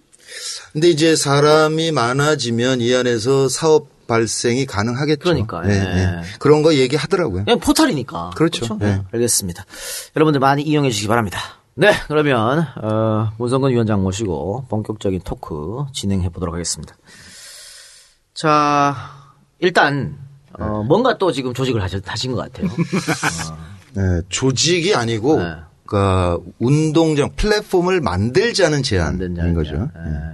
그러니까 운동장을 만들면 다양한 분들이 뭐 직능별로 세대별로 뭐 직장별로 어 지역별로 이렇게 모여서 평소에 놀자 재밌게 유익한 경험도 하고 생활 밀착형 뭐 저 생활 장터 같은 것도 하고 이러고 놀다가 선거 국면이 되면 맞짱 뜨자. 어, 그러니까 늦- 어깨 걸고 맞짱 뜨자 이거예요. 그러니까 그 플랫폼에서 평상시에는 네. 뭐 정보도 나누고 지식도 공유하고 여러 가지 하다가 그렇죠. 선거 직전에는 같이 네. 으쌰으쌰 해보자. 그렇죠. 그러니까 여기는 다만 뭐 새정치 민주연합을 지지하는 것뿐만이 아니라 음. 정의당이라든가 그러니까 네. 어 새누리를 지지하지 않는 사람들 다 모여라. 반 새누리면 그렇죠. 되는 예. 그렇게 해서 우리가 한번 해보자는 네, 거지 않습니까? 그렇죠. 그런데 음. 예전에 했던 거 있지 않습니까? 백만 뭐 맨날 우리가- 운동하시잖아요. 그거 그거 뭐가 달라요? 아, 뭐 그만 좀 하세요. 아 진짜. 나도 이게 마지막이에요. 근데 그 국민의 명령의 내용은 뭐였냐면 인터넷과 SNS 시대를 맞았으니까 이제 정당은 온과 오프가 결합된 시민 참여형 정당으로 진화해야 된다. 그렇게 진화가 돼야 대통합이 이루어질 수 있고 그래야 정권 교체가 된다. 이거였거든요. 그런데 그 통합이 먼저 이루어진 거지.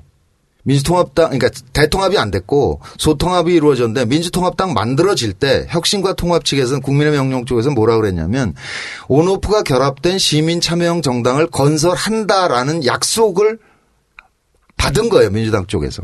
그래서 합당 결의문에 그걸 썼어. 그러니까 나는 합당하고 나서 민주통합당에서 이 플랫폼을 만들어서 시민 참여형 정당을 건설하면 된다라고 생각하고 네. 통합에 응했는데 대선에 실패하고 나니까 없애버린 거지. 그러니까 이렇게 되면 17년 정권 교체가 무망해질 것이다. 민주당이 당 지도가 오를 방법이 없다. 그러니까 그 나는 나가서 시민으로서 플랫폼을 만들어서 이 안에 시민이 스스로 조직화할 수 있도록 방안을 찾겠다. 나온 탈당한, 거예요. 탈당한 이유가 그겁니다. 그거죠. 그거였죠. 그래서 나와서 연구를 하다 보니까 세계 여러 사례를 보고 뭐 우리 지형을 보고 이러다 보니까 이게 초정파여야 되겠더라는 거예요. 그러니까 우리는 소선거구제이기 때문에 양당제를 강제하거든. 그러니까 어쩔 수 없이 당선될 사람을 찍느라고 2번 찍는 사람들이 굉장히 많아요. 그러니까 정당 지지는 진보당을 찍는 사람들이 대략 12% 정도 되거든.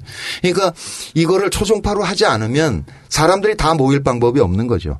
그러니까 내 마음 속에 어떤 정당을 지지하든 또는 어떤 대선 후보를 지지하든 그거 지금 상관하지 말자. 일단 모이자. 모일 수 있으려면 이 안에 다양한 기능이 만들어져야 사람들이 참여하기 시작할 거 아니냐. 이렇게 된 거죠. 그러니까 이런 시민, 그러니까 온라인의 시민 참여 정치 운동은 세계적으로 많아요. 그러니까 일단 미국에 MoveOn이 있고 MoveOn 경우는 어땠냐면 98년에 구글이 인, 인터넷을 획- 획기적으로 업그레이드를 해요. 그러니까 예전에 off 시민운동이 on에 모이기 시작한 거예요. 이게 MoveOn인데 98년에 만들어져서 처음에 클린턴 탄핵 저지를 했고 그다음에 오바마 초재선까지 당선시키면서 18년간 존속하고 있어요. 지금은 800만 거의 1000만 명이 회원이에요.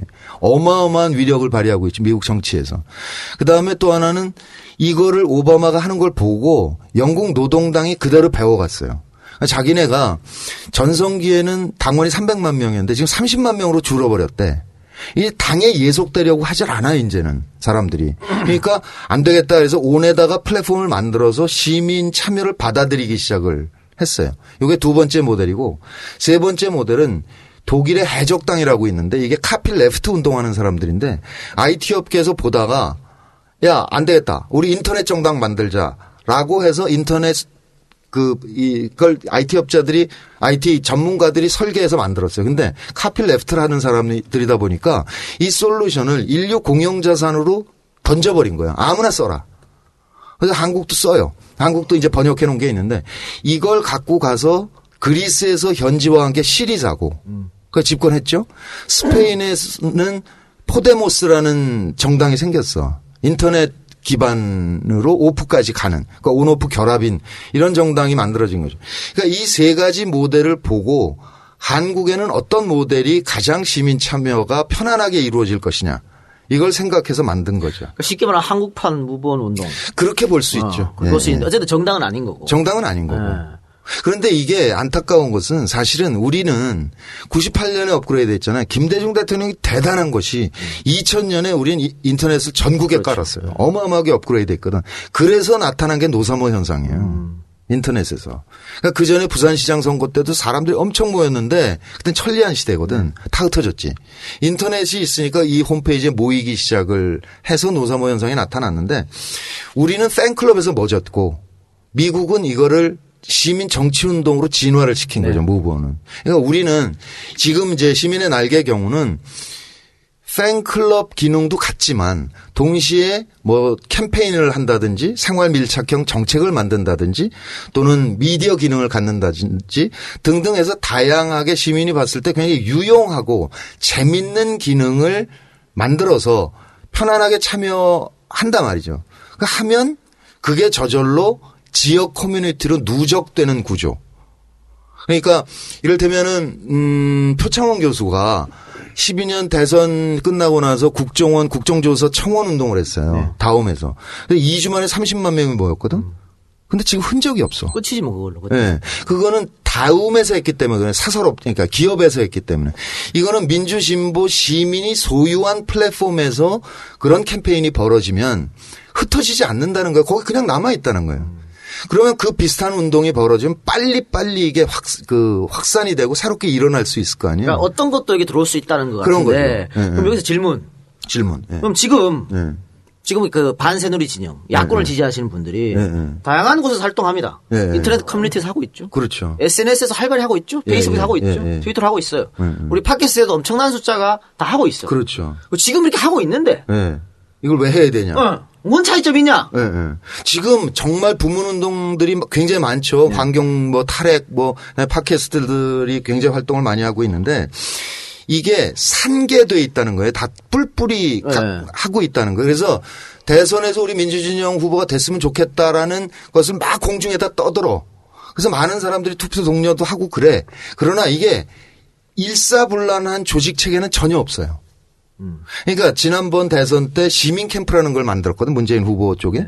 민주 캠프건 당이 한 거고 미래 캠프는 정책을 생산한 데고 시민 캠프는 시민 참여를 받아들였는데 시민 네트워크들 중에 짱들이 모여가지고 공동위원장으로 수십 명이 앉아 있는데 발이 없어. 실질적으로 움직일 사람이 실질적으로 없다는 움직이는 게 전혀 없었던 거예요. 그러니까 2002년 때는 어떻게 됐냐면 민주당이 공조직으로 움직이고 있는 반면에 굉장히 나이가 들은 정당이었단 말이에요.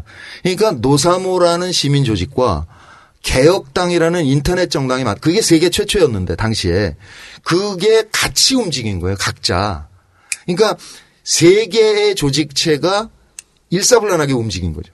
서로 도와가면서 그래서 성공할 수 있었다는 거예요. 근데 지금은 그게 없, 없는 상태에서 12년 대선을 치렀던 거거든요. 그러니까 평소에는 넓은 운동장에 이 안에 이를테면 EJ 팬클럽이 들어와서 앉으면 돼요. 그다음에 환경 운동하는 사람들이 앉으면 돼. 거기서 그, 그 안에 네트워크를 만들어서 앉아서 놀아. 수백 개가 놀아, 따로. 각자 취미 활동하고 놀아. 그런데 따- 단 하나 이거는 민주진보 지향이다. 새누리당의 의 확산을 막는 사람들이 모인 음, 곳이다. 라고 해서 선거 국면이 되면 자 결국은 선거로 수렴되니까 이겨야 될 거 아니에요. 그렇죠. 그러면 대선 때 10만 양병하자 이 안에서 SNS 전사단을 만들자. 저쪽은 돈을 주고 알바단을 쓰잖아요. 일베가 막 거짓, 거짓, 뭐, 뭐 온갖 왜곡된 정보를 쌓아놓으면 그걸 알바단이 막 퍼날라 가지고 어지럽히고 논쟁을 해나간단 말이지. 그러니까 이거를 꼼짝을 못 하는데 이, 이 안에서 10만 SNS 전사단을 만들고 그다음에 오프에서 한 만 명 정도가 오프에서 뛸 수 있는 조직 체계를 만들자. 이 안에서 자봉단을 쫙 모아가지고 이 운동장 시민의 날개 운영진과 함께 당과 협약을 맺어서 같이 활동할 수 있다는 거죠. 지금 민주당 경우에는 매우 안타깝지만 완벽한 콩가루잖아요. 네. 저게 나아질 가능성이 전혀 보이질 않아요. 그러니까 방법은 대선 후보가 선출됐을 때 그때까지는 여러 후보가 다 우리의 자산이니까 막 응원해. 그러다가 겨- 정해진 절차로 후보가 뽑힐 거 아니에요. 그때 그 후보가 정책을 만들고 조직화 하려고 그래봐도 이미 늦어요. 만들어질 수가 없다는 거지. 그걸 미리 미리 좀 하자. 미리 모여서 준비를 하고 있다가 후보가 뽑 되는 순간 그와 함께 쫙 가자. 자, 두 번째 질문. 네. 문제는 저는 갈등인 것 같은데. 음. 뭐 지금 재정파 모든 정파가 모이자 그랬으니까 네, 네. 분명히 모이면 음. 누구가 후보가 된다, 누구가 후보가 된다 각자 주장하는 사람도 있을 거고 거기서 뭐 치열한 토론 논쟁이 있겠죠. 네, 다만 그렇겠죠. 이게 문성근이 제안했으니까 네. 또 친노 문재인 쪽으로 가는 거 아니야 라고 의심하는 사람이 있을 거란 말이죠. 네. 아니, 그러니까 제안단에 보면 이게 초정파여야 된다는 걸 절감했기 때문에 참 공을 많이 들였어요.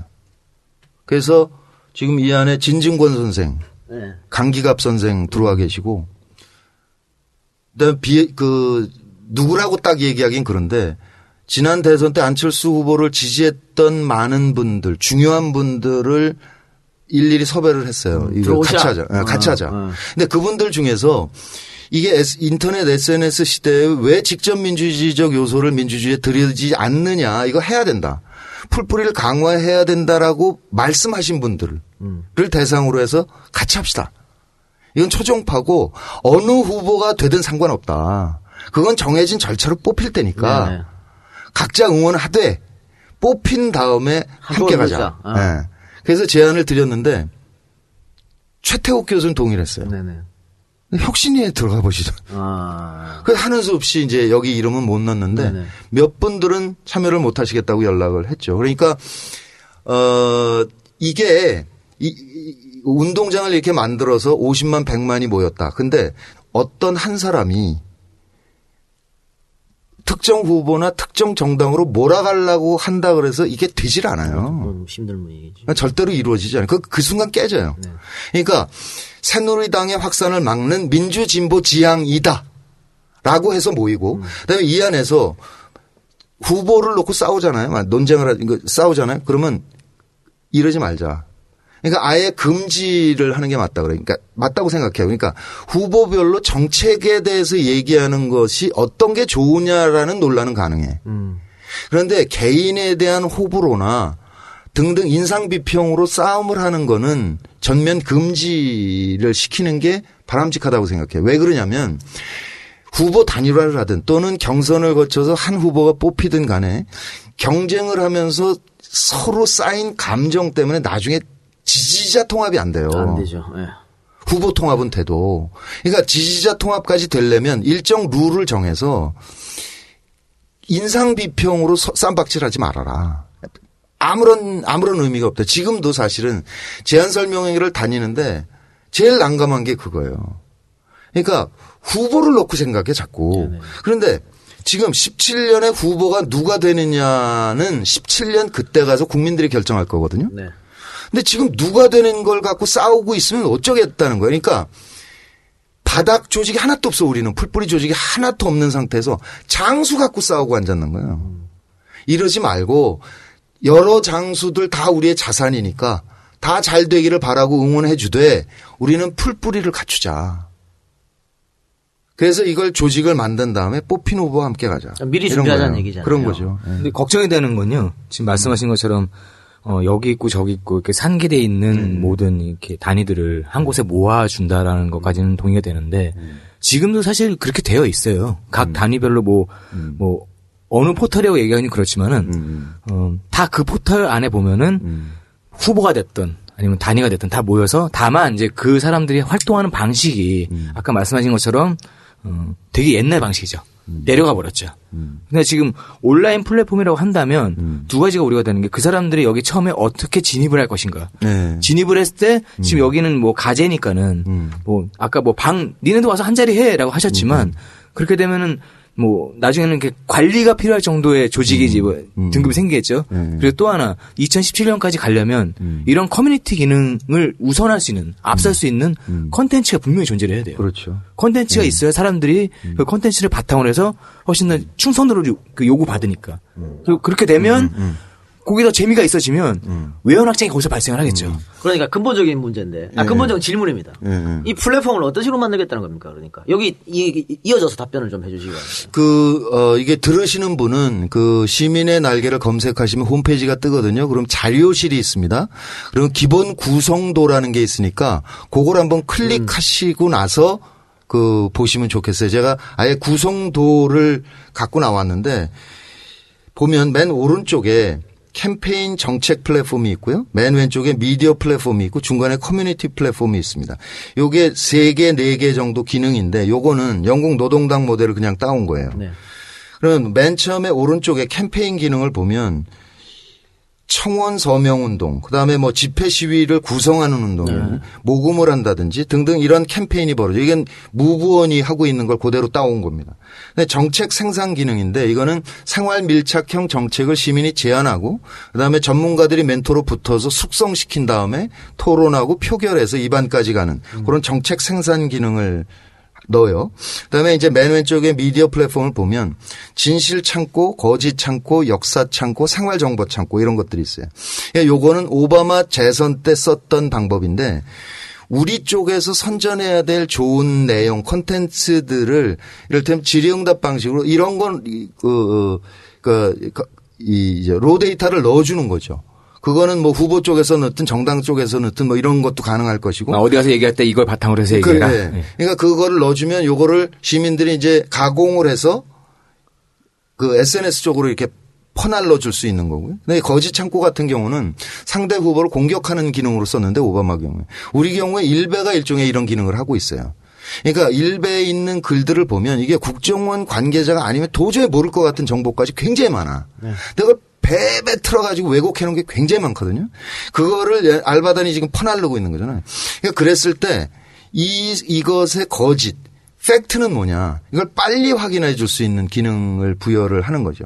그러니까 예컨대 지난 대선에 저도 공격을 많이 받았는데 연평해전에서 해군들이 엄청 죽었는데 김대중 대통령이 축구 보러 갔다 이거야. 이 NL을 포기하고 똑같이 그냥 가지고 묶어서 막 뒤에 공격하는데 우선 내가 알 수가 없어 사실관계를. 아, 그래서 김한정 부속실장 국민의 정부 했던 그 했던 사람한테 전화를 해서 물어봤어 내가. 근데 쭉 설명해줘. 아 그거였어? 그래서 그걸 요약을 해가지고 맞받아치니까 깨갱하고 다 죽더라고. 그러니까 이런 것들은 일반 시민들이 다 일일이 확인할 수가 없잖아요.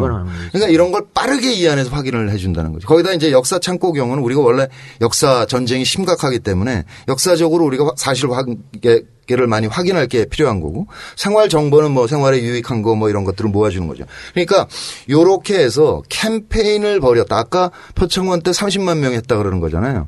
근데 진실을 확인하고 싶은 사람들이 와서 빨리빨리 확인하면서 이 안에 유- 들어오기 시작을 하는 거죠.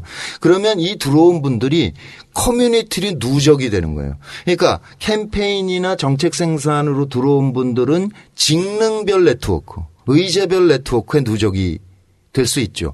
그러면서 자기가 살고 있는 지역으로도 누적이 되기 시작을 한다는 거예요.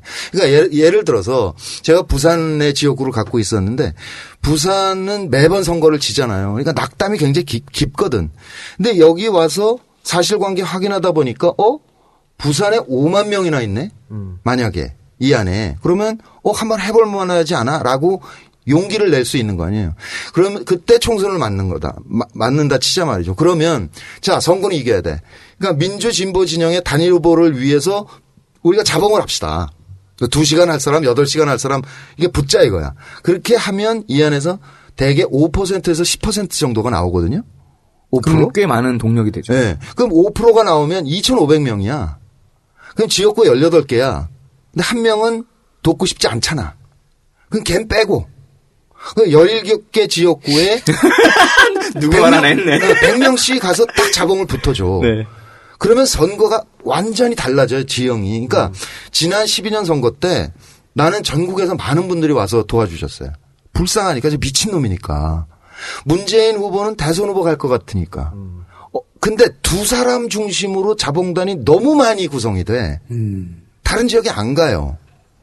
근데 만약에 부산의 생활 권역으로 이 네트워크가 모여서 2,500명이 모였다 이거야. 우리가 민주진보제 단일 후보를 돕자라고 의결이 되면 분담이 가능해지는 거지. 조직 결의가 가능해지잖아요. 그럼 예의가 달라진다는 거예요. 제가 쭉 들어보니까 이제 조금 감이 와요. 네. 어, 난 뭐 그 전에 뭐. 저, 저 우리 문 위원장이 저한테 메일도 그렇겠는데 네. 읽어봐도 뭔 말인지 모르겠더라고. 근데 쭉 듣다 네. 보니까 뭔지 말했는데 음. 결국은 이 플랫폼이라는 게 우리가 흔히 말하는 인터넷 커뮤니티가 아니고 거의 종합 포털을 그, 만들겠다는 그렇게 그, 된그 거예요. 말씀이죠. 포털인 거죠. 그죠? 그러니까 이저 홈페이지 개념으로 보면 음. 한 천 개쯤 있다고 보면 그러니까 되는 거죠. 포털의 개념인데 네. 그렇다면 역시 문제는 응. 돈이지. 돈이지. 돈이 이제 10억, 10억, 이 현재로서는 10억 정도 예전에 내 꿈나라고 있었잖아요. 내가 꿈꾸는 나라 그래서 김기식 씨, 조국 네, 교수 뭐 네. 등등이 모였던데도 이걸 하고 싶어 했어요. 네. 그랬는데 돈 때문에 못한 거야. 근데 그때는 한 예상을 20억, 30억 정도 들 거라고 예상을 했어요. 음. 나도 그게 겁이 나서 여태까지 시작을 못한 측면도 있어. 그런데 이게 필요하다는 게 절감이 되는 거예요, 사람들이. 그러니까 누구라고 말을 못하지. 불이익을 받을 테니까. 대신 내가 재능 기부를 하겠다. 이거 개발하는 데 있어서. 나는 요런 부분에 주특기가 있으니까 요걸 좀 하, 마- 맞겠다. 이러면서 비용이 조금씩 내려가기 시작을 한 거예요. 그래서 10억 정도면 만들어낼 수 있겠다. 라고 판단을 한 거죠. 그 당장 10억이 모이면 만들 수 있는데 음. 시간이 지나면 또 운영비가 또 필요할 거 아닙니까? 아니, 그러니까 그거는 이제 처음에 개발비, 개발, 어, 개발비 모금을 하고 있고 CMS 받고 있어요. 그러니까 운영비 문제인데 트래픽이 많아서 운영비가 많이 드는 거는 사람이 많으면 다 돼요. 해결돼요. 지금은 음, 어떻습니까? 음. 뭐가? 지금 현재 모금이라든가 모금이 지금 조금 전에 1억 1,500만 원인가 뭐 이 정도가 돼 있는데 솔직히 말씀을 드리면 이 사안이 너무 복잡해. 그러니까 밀란 때는 제가 거리에 나가서 그냥 했거든요. 마이크 잡고. 거리에 나가서 이걸 설명할 체간이 없어. 어, 그렇지. 어. 그래서 오늘 조금 그렇지 않아도 사무실에서 한 30분 정도로 요약을 해서 설명하는 동영상을 찍어 놓긴 했어요. 네. 편집해서 이제 하려고 그러는데 자꾸 더 줄여야죠. 한 20분 안에 그 이걸 설명해 보려고 노력을 하고 있는 중인데 그래서 이재를 찾아오셨구만. 어, 여기가 이제 재빨리 젊은이들이 이게 아- 알아듣게 잘, 잘 하니까. 아니, 거기다가 이를테면 나는 이거 만들고 이제 운영 물론 책임져야 되니까 운영진으로 참여하긴 하겠지만 제가 뭘 활동하겠습니까? 저는 여기 이제 등산 네트워크 만들어 가지고 음. 전국 유람 다녀야 돼요. 그러니까 이재희 같은 분들이 이걸 써야죠. 이동훈 씨 대통령 한다며. 네. 그럼 여기서 여기 이 안에서 생활 밀착 형 활동도 하고 네, 정책 생산이나 뭐 강연이나 등등을 활발하게 해 나가면서 지지를 확보해 나가는 거죠. 그러니까 이게 돼야 나중에 신인의 등용이 가능해. 지금 이 공천 물갈이 얘기 자꾸 하는데 저거 인위적으로 저렇게 하는 거거든. 그들만의 리그죠 또 어차피. 예, 그냥 그 어, 경쟁이 안 되니까 자꾸 그뭐몇몇 퍼센트 자르냐 이런 얘기가 나오는 건데 이런 플랫폼이 활성화돼 있는 상태에서 3년 동안 계속 봉사 활동하고 무슨 뭐 강연 활동하고 등등 하고 있어 지역에서. 그러고 나서 선거 한 1년 전쯤에 당내에서 경선 후보를 등록받아. 만약에 그렇게 한 다음에 이를테면 한 2주일에 한 번씩 스마트폰으로 한 3분 동영상을 찍어서 여기 있는 회원들에게 뿌릴 수 있도록 해주자 이거예요. 예컨대 1년 전부터 경선이 들어가서 3년 활동 봤잖아요. 그러면 신인이 얼마든지 이 안에서 커갈 수가 있는 거지. 이렇게 돼야 정치가 정상화돼요. 그러니까 그 힐러리도 고등학교 때 당원 활동을 했다는 거잖아요. 10대부터 당원 활동을 하면서 성장한다고. 그러니까 40, 39세, 40세가 총리하는 거잖아요. 근데 우리는 그때까지 돈 벌고 명예를 키워. 그렇죠. 정치와 전혀 무관하게. 그러다가 45이 돼서 정치 신인으로 들어와. 경쟁력이 있겠어요? 아무것도 모르죠. 이 게임이 안 되거든. 그러니까 이런 이것이 일종의 시민 정치 풀뿌리 정치 운동 조직으로 있을 때 운동장이 있을 때 이 안에서 성장해 나갈 수 있다라는 거죠. 돈은 한 10억이 목표고 네. 지금 한 10분의 1 모였네요 그러면. 그렇죠. 뭐 앞으로 계속 할 텐고. 예, 예. 그 회원이라 그럽니까 뭐라 그럽니까? 이 어, 일단은 뭐, 그 후원회가 되는 거 나중에 이제 정권 교체 후에 재단법인으로 옮겨갈 건데 넘어가는 그렇게 되면 이제 재단 후원회원으로 등재가 되는 거고 그렇게 되는 거죠. 그럼 이 플랫폼에 들어오는 분들 네. 이분들 은 어떻게 회원 가입을 해서 뭐 글쓰기 할 거 아닙니까? 그렇죠. 그렇죠? 그럼 네. 이건 몇- 어느 정도 목표예요? 한 10만 명, 20만 명 목표 있을 거 아닙니까? 어, 무부원이 오바마 초선을 성공시킬 때 300만 명이었거든요. 네. 우리 인구의 6배 미국이. 그러니까 50만 명 정도면 어, 의미 있게 운- 움직일 수 있을 거다라는 생각을 하죠. 쉽지는 않을 것 같은데요. 아니, 그러니까, 그러니까 매력이 있어야 돼요, 이 안에. 그러니까 그 부분이 많은데. 그렇죠. 그러니까 꼭 정책 이런 것뿐만이 아니고 어, 그러니까. 여기 와서 재밌어야 네, 돼요. 아까 아니, 그러니까 이 안에 콘텐츠가 줘야 돼요. 팬클럽도 들어오라 이거예요. 네. 팬클럽 들어오고 그다음에 캠페인 하는 기능 중에 아예 만나고 싶습니다라는 칸을 둬서 네. 한국에 있는 사람 누구나 몇 명 이상이 신청을 하면 만남 만날 네. 수 있도록 하겠다. 그러면 경쟁이 이루어질 거 아니에요 그 안에서. 지금 이거를 어, 서울시도 일부 하고 있고 은평구 이런 데서 해요. 그러니까 그 주민 참여 예산 제도 같은 거를 주민 투표를 받거든. 근데 서울시에서 어떻게 하냐면 뭐 구별로 막 경쟁을 할 거 아니에요. 처음에 엠보트라고 만들어 앱을 출시했는데 사람이 없어 한가해. 하루에 몇백 명밖에 안 들어와. 근데 주민 참여 예산 제도를 도입했어. 그러고 나니까 1인 2표제를 하거든요. 만약에 성북구에서 어떤 사업을 제안했어. 예산을 따야 돼 이게. 네. 위에 순위를 받아야 돈이 나오니까. 그런 성북구 사람들이 막 열심히 등록을 해, 거기에. 그렇게 해가지고 1인 2표라면 하나는 처- 성북구 사업 찍고 나머지는 집단 지성이 발휘되더라는 거예요. 가장 필요한 사업에 표가 몰리는 거예요. 그러면서 그게 활성화되기 시작했거든요. 그러니까 어떤 경제, 그러니까 사실 일배도 게임 요소잖아요. 거기 뭐 계급이 뭐 한 30개 된다며. 이렇게 진급한다며.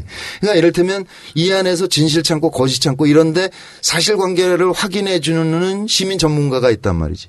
그게 자꾸 채택이 되면 이 사람의 등급이 자꾸 올라가는 거죠. 엑스퍼트화 네, 시키는 그래서 거네요. 전문가로 인정받고 그러면 그 전문가가 이를테면 그 커리큘럼을 제시해서 상황 그 지역에서 시민 정치 학교가 벌어진다든가 이럴 때 강사로 드- 어, 간다든지 등등 유익 재미 우선 두 번째는 유의미 생활의 도움 그러니까 생활 권역에 예컨대 여기서 50만 100만이 모였다 치자 말이죠. 그럼 생활 권역별로 생활 장, 장터를 만들어요. 그러면 중고품 교환도 가능해지지만 생산자 소비자 직거래가 가능해지거든요. 그러면 이게 좋잖아. 내가 돈이 덜 들잖아 여기서 놀면. 그렇죠. 거기다가 이를테면 지금 뭐 어디 이거 포탈에 있는 등산 난 등산을 무지하게 좋아하니까 그러면 40, 50 뭐 이런 그 등산 클럽이 있어요. 그거 모여서 가요. 늘 등산을. 근데 가면 뭐 저 이재희 씨, 뭐 나비님 뭐 이렇게 얘기하거든. 단 한마디도 정치 얘기를 못 해. 싸움이 나니까. 아무래도 그렇겠죠. 그렇, 그렇잖아요. 근데 아예 이 민주진보지향 산악회야 꼬리 낄 게 뭐가 있어. 편안하게 놀다가 뒤풀이 하면서 잠깐. 그런데 상황이 이렇게 벌어졌는데 당신 생각은 뭐요? 우리가 어떻게 힘을 모으면 도움이 될까? 얘기할 거 아니야. 이게 힘인 거죠. 그러니까 해봤거든, 노사모 때, 개혁당 때. 그런데 문제는 팬클럽에서 멎었다는 거예요. 요게 의제형까지 가주지 못했다. 그러니까 팬클럽, 재미 등등을 많이 해서 사람들이 즐길 수 있도록 하되 일단 유사실, 전투 국면, 전쟁 국면에 들어갈 때는 자, 어깨 걸고 싸우자. 그 지금 여기 1차 제한단이 36명 예. 문 위원장까지 포함해가지고 네. 문 위원장이 지금 굉장히 열성적으로 하시는데 네. 나머지 35명 네. 이분들이 정말 열의를 가지고 참여한다고 약속을 한 겁니까? 이름만 넣어놓은 겁니까? 어, 그러니까 제가 얘기 드리는 이 방안에 대해서 동의를 해 주신 거죠. 동의를 해 주셨는데 이 안을 사실은 저는 2010년부터 얘기했잖아요. 그러니까 국민의 명령이 통합운동이라고 느껴지지만 사실은 정당 혁신을 통한 통합이었거든. 그러니까 이 얘기를 제가 계속 해왔기 때문에 일단은 이런 프로그램에 나와서 말씀을 드리는 거는 제가 하는 수밖에 없어요, 지금까지는. 근데 그 이를테면 SNS나 등등으로 많이 응원을 하고 그러고 계시죠. 그러니까 음. 제가 이 얘기를 왜 말씀드리냐면 지금 1차 제한단 36명이 각계각층의 이제 명망가들이 올라와 있지 않습니까? 네. 근데 사실 일반 시민들이 먼저 앞서서 움직이기가 쉽지 않거든요. 그렇죠. 이런 리더들이 먼저 움직여줘야 네, 따라오는 거예요. 예를 그렇죠. 들면 우리 이재도 마찬가지입니다. 자, 뭐 이재 팬 팬클럽 여러분 혹은 뭐 이제를 뭐 애청해 주시는 여러분들 자문 위원장이 이렇게 말했으니까 괜찮은 거 아닙니까 같이 가, 저, 가주세요 이것보다 네, 네, 네. 우리가 저 저희부터 가겠습니다 이건 달라지는 거거든 사실은 그렇죠. 그래서 제가 여쭤본 건데 여기 일 앞에 1차 제한단이라고 그랬으니까 계속 이거 늘어나는 겁니까? 그러니까 지, 어, 그 지역별로 왜 우리한테 연락 안 했느냐 뭐 이런 아. 얘기들을 당연히 들어요. 그러니까 평소에 풀뿌리를 강화해야 된다는 의견을 이래저래 밝힌 분들 중심으로 연락을 드렸으니까. 그래서 일단은 제안단이고 지역별로 추진단을 형성을 하는 것. 이것은 대대적으로 환영을 하고 하는 입장이죠. 그래서 이를테면은 한 2, 30명이라도 모일 수 있다면 이게 아직 국내에 없는 운동을 하는 거잖아요. 미국은 했고 유럽은 하고 있지만 그러다 보니까 좀 생소하게 느껴지는 분들께는 직접 찾아뵙고 내용을 말씀드리려고 하고 있고 지금 이미 시작을 했죠. 하나 걱정되는 건 네. 아까 말씀드린 것처럼 커뮤니티 쪽에서 아무리 강화가 돼봤자 그건 한계가 있거든요. 커뮤니티에서 갖는 뭐 양적인 한계도 있을 거고요. 제일 중요한 거는 결국에는 플랫폼 싸움인 것 같아요. 안에 플랫폼의 컨텐츠들. 예, 그렇죠. 네, 컨텐츠에서 충성도를 계속 유발을 시켜줘야 사람들이 그것만 보고도 어, 더 큰 거는 싸움이 안 납니다. 예. 그거만 보고 있어야지. 지금은 싸움이- 어떻습니까? 이 안에 지금 이제 어 만들어졌지 않습니까? 주소가 홈페이지 홈페이지가 포털이 만들어졌는데 네, 네. 지금은 어떤 아까 그 말씀드렸던 그 구체적인 세부적인 컨텐츠는 없을 거 아니에요. 지금 그렇죠. 자체는. 아- 아직은 없죠. 그러니까 일단 그 내년 4월에 국회의원 선거가 있으니까 네. 급하잖아요. 네. 그래서 일단 2억이 모이면 캠페인과 조직 커뮤니티부터 만들려고 아, 그래요. 먼저 하겠다. 먼저. 아. 그래서 제일 먼저 할 게 어, 총선에 투개표 감시단을 반을 달라. 정당권과 협의를 해서 그 지금 유권자들이 너무 불신이 깊거든요. 그러니까 그 제 정당에게 다 다 할 수 없는 지역이 있으니까 시민과 함께 가자. 그런 캠페인부터 시작하려고 그래요. 그래서 어 당장 그렇게 해서 지역에 누적이 되면 지역 분들 중에서 자연스럽게 자봉단이 형성된다든가 이것이 일차적인 사업이고 그다음에 도- 돈이 좀 더 모이면 그다음에 그이 미디어 플랫폼을 만들어서 이 사실관계 확인 빨리 하고 뭐 등등을 만들 것이고 그다음에 마지막 10억까지 다 모이면 정책 생산 기능과 DB 센터를 만들려고. 이 DB 센터를 만들면 이 안에서 그냥 자동적으로 빅데이터가 생성이 되기 시작합니다. 그러니까 우리에게 대단히 유용한 정보들이 많이 만들어질 것이고 그다음에 에, 즉시 즉시 여론조사가 가능하기 때문에 이 안에 벌어지고 있- 매일 같이 벌어질 수 있는 여론조사나 등등의 결과를 보고 싶어서라도 자주 찾아, 저, 찾아올 수 있게 그래서 여러 가지 매력 요소를 어, 둬야 그래서 되는 제가. 이제 문의드린 게 그런 거거든요. 네. 지금 아무것도 안 돼 있으면 예를 들어서 뭐 아, 거기 들어갔는데 뭐 볼 것도 없더라 이렇게 해버리면 동력이 네. 떨어지니까. 어, 그렇죠. 예. 그런데 돈이 모이면 모이는 즉시 뭐 새롭게 뭔을 만들겠다. 예, 예, 그렇게 되는 그. 생각인데 그렇다면 이제 이 10억이라는 돈이 빨리 모으는 게 엄청나게 중요하다. 그렇죠. 그럼 후원을 어떻게 해야 되는 겁니까? 지금 그 홈페이지에 보면 이제 계좌가 쓰여져 있습니다. 농협과 외환은행 이렇게 두 개 만들어 놨는데요. 번호 읽어드려요? 네, 읽어주세요. 농협은 356-104-466-2-83입니다. 한 번 더 하면 356-1049-4662-83. 그다음에 외환은행은 620-246867-797 한 번 더 하면 620-246867-797입니다. 그 금액의 제한 혹시 있습니까? 최저 뭐 최고 이런 거 없습니다. 그럼 전혀 어, 없고. 예, 몇, 어, 천 원, 오천 원 이렇게 넣으시는 분도 있고, 천만 원 이렇게 넣는 분도 있고, 자, 어, 뭐 일시 1억도 좋고. 일시 후원 1억이요? 아니, 그러니까 이- 이 작가는 얼마나 넣을 거예요? 저는 이 작가는, 에이, 천. 아, 이 작가는 천만 원 정도 해야 되는 아니, 대통령 하겠다는 사람은 이게 투자, 미리 투자를 해야지. 저기 일시 후원하고 CMS 후원이 있는데 네. 이 뭐가 차이 차이죠? 아, 일시 후원은 이 개발비를 모으는 네. 거고, 그 다음에 개발된 다음에 운영하면, 운영비가 필요하잖아요. 네. 그러니까 직원들도 필요하고 그러니까, 운영비를 매월 CMS를 얼마나 하겠다. 그러니까 둘을 동시에 하실 수 있게 그렇게 네. 알겠습니다. 열어놨습니다. 그러면 우리 저 이, 이제 이름으로 100만 원 하겠습니다.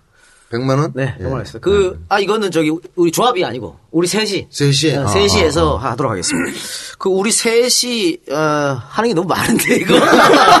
아니, 어, 아까 나 저, 저, 문선배가 나 보자마자 당신 밖에 나가서 벌어서 여기다 다 쏟아 묻지 그러더라고.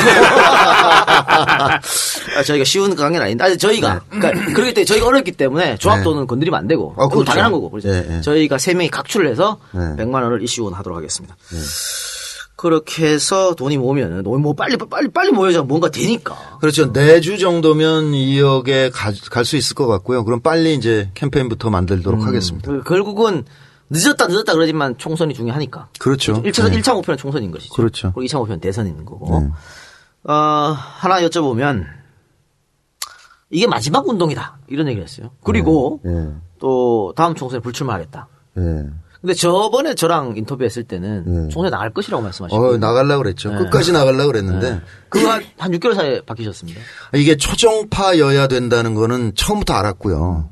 그러니까 이게 기획단을 운영하면서 연구하니까 이건 당연히 초정파가 돼야 되는데 어 시작을 하는데 이제 제안단이 많이 형성이 되기 시작했잖아요. 근데 질문을 하시더라고요. 당신이 민주당 복당 출마를 예정해 놓은 상태에서 초종파 되겠느냐? 운동이 되겠냐는 거예요. 그래서 처음에 양해 말씀드린 거는 제가 수도권이면 당장 불출마하겠습니다. 근데 이건 부산입니다. 이건 정파와 관계없이 누군가는 나가야 되는 데 아니냐. 그러니까 부산 전체 전략 차원에서 고민해야 되는 부분이라서 그건 좀 양해를 해 주셨으면 좋겠다 이랬는데 이게 이제 정식 출범할 때가 가까워지니까 예의가 달라지기 시작하는 거죠. 그럼 아무래도 나는 빠져야 되지 않을까? 뭐 이제 이런 얘기들이 나오기 시작하고 그래서 마지막까지 어떻게든 해보려 그러다가 고민을 한 거예요. 만약에 양자 선택을 양자 택일을 해야 된다면 어느 것이 지금 더 중요한 일이냐. 라는 걸 생각해 봤을 때 시민의 날개가 더 중요하다. 그래서 라고 판단한 거죠. 그리고 그거 이거 마지막 운동이다. 아. 더 이상 가지 않겠다. 네. 그동안 계속 시민운동 하셨고 네. 정권을 교체하기 위해서 굉장히 노력했는데 네. 더 이상 하지 않겠다. 예. 이건 뭐, 뭐 어떤 의미죠? 그거는요. 지금 이 그 민주당이 지난 10, 여 년 동안 정당 혁신을 위해서 부단히 노력을 해왔어요. 그거는 제가 보기에는 김대중의 부재가 문제였거든요. 그러니까 삼당 합당 후에 고립되면서 선의의 독재자가 된 거예요. 그래서 일사불란하게 당을 이끌었어요. 일 안 해요? 자르고 영입했어요. 전략국장 내리 꽂았어요. 다 당선시켜서 일을 했어요. 그러니까 유권자가 볼 때는 좋아요 정당이. 그렇게 성공을 했는데 땅 물러나고 나니까 그분이 하셨던 일을 제도로 보완을 했어야 돼요. 이게 계속 실패하는 거예요. 그러니까 열린우리당은 진성당원제 상향식으로 한번 시도해봤는데 실패한 거죠. 네. 그걸 보면서 저는 이제 더 이상 시민들에게 입당을 강요해도 안 된다. 그러니 지지하는 분들과 손을 잡고 이분들께 당원에 비해서 차등화된 의결권을 줘야 당세가 강화될 것이다. 이게 국민의 명령 기본 제안이었는데 이게 깨졌잖아요. 대선 실패 후에. 그러니까 이 마지막으로 할 수 있는 거는 그러면 시민이 다수가 모여서 이것이 수- 그 효과가 있다. 이게 성공적으로 운영된다는 것을 보여주면서 정권 교체를 성공시키고 나면 그다음에 정당들이 혁신을 받아들일 거다라는 거예요.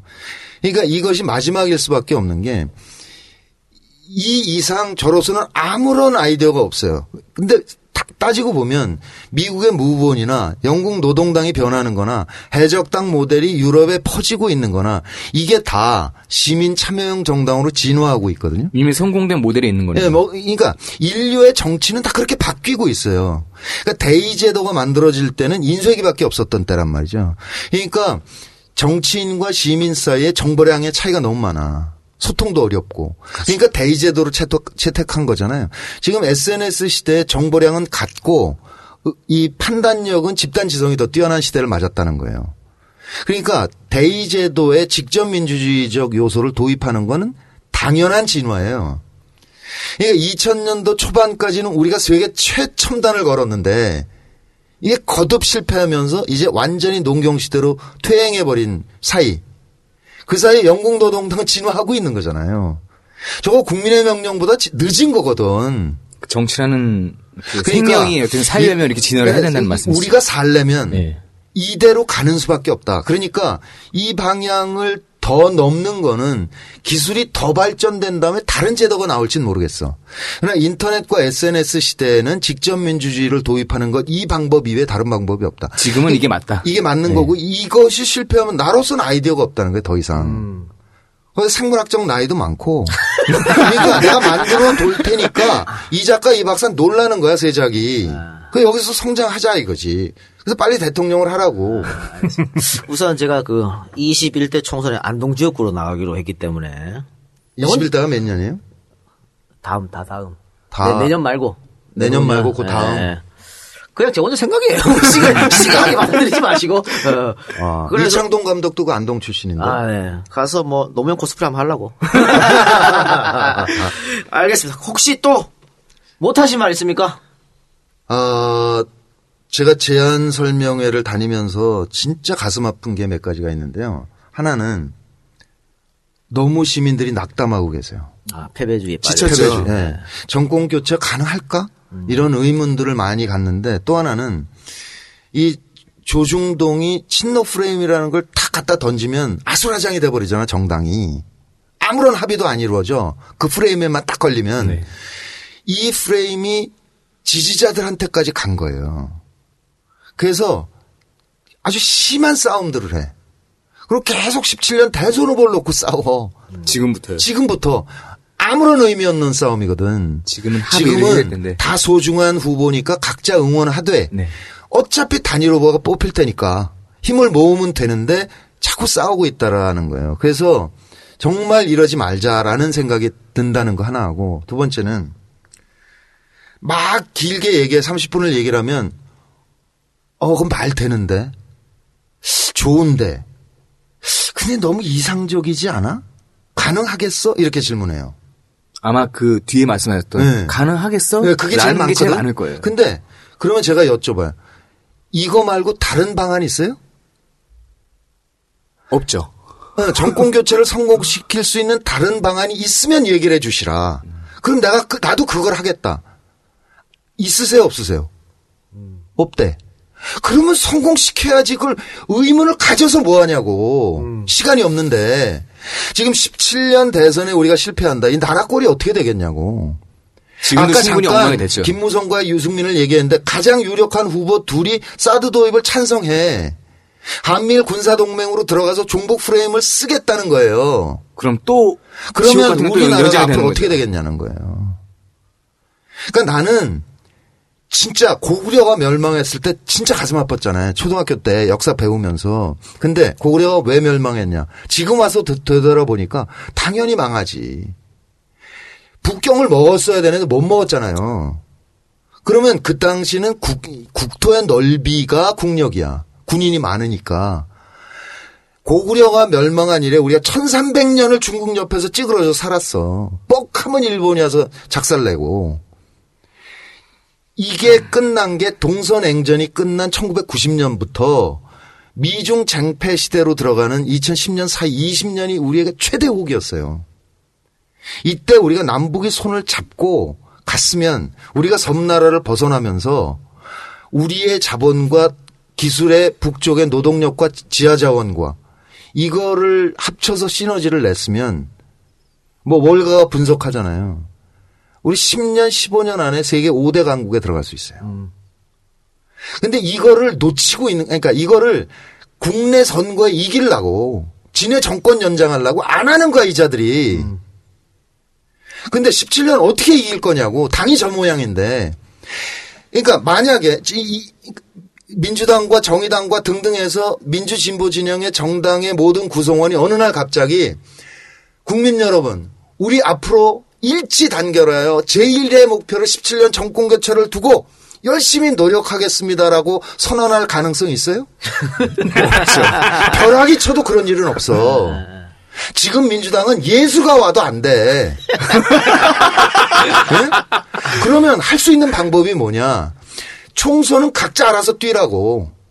그러니까 능력 있는 사람이 돌파하라고. 그러나 대선에는 우리가 10만 양병을 해보자 이거야. 이 플랫폼을 만들어서 이겨야 한다. 이기려면 그 방법밖에 없잖냐. 다른 방안이 있으면 얘기해 주라 이거야. 없으면 의심하지 말라고. 하자고. 성공된 모델들도 있잖아요. 있고, 있고 네. 이미. 거기다가 우리는 인터넷 환경이 세계 최고예요. 스마트폰 보급률 압도적이야. 거기다가 모든 독재를 무너뜨린 국민이 있어. 왜 못하냐고. 미국같이 저 다민족 국가 저것도 콩가루인데 쟤네들 하잖아. 왜 못하냐고 우리가. 그러니까 의심하지 마라. 의심하지 말고 미안하지만 이제 더 이상 내 은행 구자 여는 일 없어요. 이거 제외. 앞으로 내가 죽어도 애들한테 조의금도 받지 말라 그럴게. 이거 마지막이니까 능력이 되는 대로 많이 넣어달라 이거예요. 알겠습니다. 어, 마지막에 또 열변을 사자훈을 또 토하시고. 아, 너, 너무너무 성질이 나. 그러면 총선 승리, 대선 승리하면 영화판으로 돌아가시는 겁니까? 아니 이미 출마 못하니까 어 이미 저 단역이지만 11월 촬영할 거 하나 약속했죠. 근데 아? 아, 직 제작 발표를 안 해서 공개를 할 수는 없는데 그냥 뭐 그냥 작은 역이에요. 경영이가 다 말아먹었잖아요. 무슨 게다 먹어서 나한테 여기 안 오고 있는데 아무튼 뭐 다행- 이제. 본격적으로 다시 해서 경영이를 따라가야죠. 그 제가 며칠 전에 우연하게 그냥 뭐이 검색하다가 유튜브에 들어갔는데 요즘 그게 그래도 되나 모르겠는데 그 실종이라는 영화가 어, 어. 유튜브에 전체가 그대로 다 올라와요. 아, 통째로? 통째로. 뭐 10분 더 이게 아니고 2시간인가 쭉 어, 그거 불법인데? 그죠 또 올라왔어요. 음. 그래 처음에는 그냥 그 여주인공 좀 보려고 봤다가 주자연 씨. 아 주자연 씨 말고 아, 아, 아, 이제 알겠다. 내가 정치 안 하는지 고만 틀어 먹어도 되는 거야. 그러니까. 아, 한국 영화 사상 가- 최다 상, 저 방영 케이블에. 최다 방영. 왜냐면 정말 인간 쓰레기로 나오거든요. 아니 근데 그거에 대해서 악역 중에 악역. 이제 그 알바가 막 공격을 해요. 넌 실종이나 찍어라 그러는데 거기서 그 닭모이로 갈잖아. 네. 그 장면이 왜 들어갔겠어요? 어. 김영욱 때문에 아. 들어갔거든. 그러니까 인간이 상상할 수 없는 장면이거든 그거. 그렇죠. 근데 김영욱이가 파리에서 실종된 다음에 두 가지 설 있잖아요. 네. 파리 교회로 가서 닭모이로 갈렸다는 것. 네. 두 번째는 항공에다 싣고 와서 마취해서 싣고 와서 청와대 지하에서 총 쏴 죽였다는 네. 설. 네, 이두 설이죠. 가지잖아요. 그러니까 감독이 생각해서 한 거예요. 그거는 네. 인간의 상상을 넘어서는 일인데 아. 그렇게 쓰면 또 조용해져 잠깐. 아, 박 대통령 계실 때 이- 이- 이런 설이 있었기 때문에 그걸 감독이 쓴 거다 아. 이렇게 얘기하죠. 그래, 어, 제가 전문가적 입장에서 말하면 총 네 가지 설이 있습니다. 네 가지 음. 그런가요? 설이. 네 가지 설이? 네 가지 설인데, 그 두 가지 설이 핵심인 것이고. 그런 거죠. 예. 네. 그래, 하여튼, 어, 제가 왜 실종을 갑자기 했냐면, 아, 이제 뭐 안 하니, 이게 출마 안 아, 하니까. 그러니까 뭐 그냥 보다 보니까 어 내가 나도 몇 번이나 본 영화인데 또 보게 되더라고. 네. 어우, 살벌하죠. 살벌하고. 역시 악역이 어울리신다. 들고. 조선일보 덕을 본 게 그거죠. 알겠습니다. 어, 감사드리고 그러면 네. 마지막으로 저 EJ 팬들분께 여기 좀 많이 좀 참여하시라는 당부 말씀 또 네. 다음에 뵙자는 뭐 인사 말씀 이런 거 좀 부탁드리겠습니다.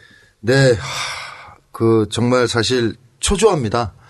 그 국정원 해킹 사건을 보면서 그 정보 인권에 대해서 걱정들 많이 하시는데 그것도 굉장히 걱정인데요. 사실 저는 더 걱정을 하는 게 뭐냐면 아 국정원이 어쩌면 전 국민의 DB를 확보하는 작업을 하고 있을지도 모른다라는 거예요. 그러니까 오바마가 했거든. 그러니까 오바마가 빅데이터를 모았는데 예컨대 이동영 딱 치잖아요. 그러면 이동영에 대한 자료가 50개에서 200개가 떠요. 그러니까 카드 회사 뭐 백화점 등등에서 DB를 다 모았거든. 패턴이 뜨는 거죠. 네, 그러면 이 사람의 취미와 관심사, 그 다음에 정치 성향이 나와. 그걸 가지고 마이크로 타겟팅을 해서 선거 운동을 했어요. 근데 맞춤 그거를- 서비스가 되는 거죠. 네. 그거를 운동하면서 계속 스마트폰에 기- 입력을 한 거예요, 이 사람들이. 그래서 12월 18일 선거운동이 딱 끝났잖아요? 그랬을 때 공화당은 뭘 했냐? 술 먹고 잤어. 민주당은 그때부터 조직이 총동원돼 가지고 공화당 골수 지지 빼고 민주당 골수 지지와 중간층에서 오바마로 기운 사람을 향해서 투표 동료 운동을 했어요. 근데 2012년에 이미 한나라당 했다고 새누리당은 2시 반에 김무성 총괄 본부장이 전국에 문자를 뿌려요. 준비된 차량을 동원하여 선거를 도우라. 예. 이걸 뿌렸거든. 그럼 준비된 차량 이거 선거 불법인데 이 사람들은 차량을 쫙 준비해 가지고 배를 눌러서 자기네 지지할 사람들만 투표시켰다는 거예요. 알고 있었다는 거예요. 그렇게 선거운동 했어 이미. 그런데 오바마가 한 빅데이터 선거를 봤잖아. 지난 대선에 그렇게 댓글 달면서 부정행위를 했을 때는 때려 죽여도 정권 안 주겠다는 거잖아요. 무슨 짓은들 못하겠냐고. 그러면 해킹해서 지금 이미 KB 털렸다, KT 털렸다 신문에 났었죠. 그럼 딴 데는 안 털렸어? 그럼 통신 3사 털리고 카드회사 다 털리고 백화점 털리고 쇼핑몰 털리고 이러면 오바마가 갖고 있는 빅데이터보다 훨씬 더 광범위한 빅데이터를 국정원은 갖고 있을 수도 있을. 가- 가능성이 매우 높다.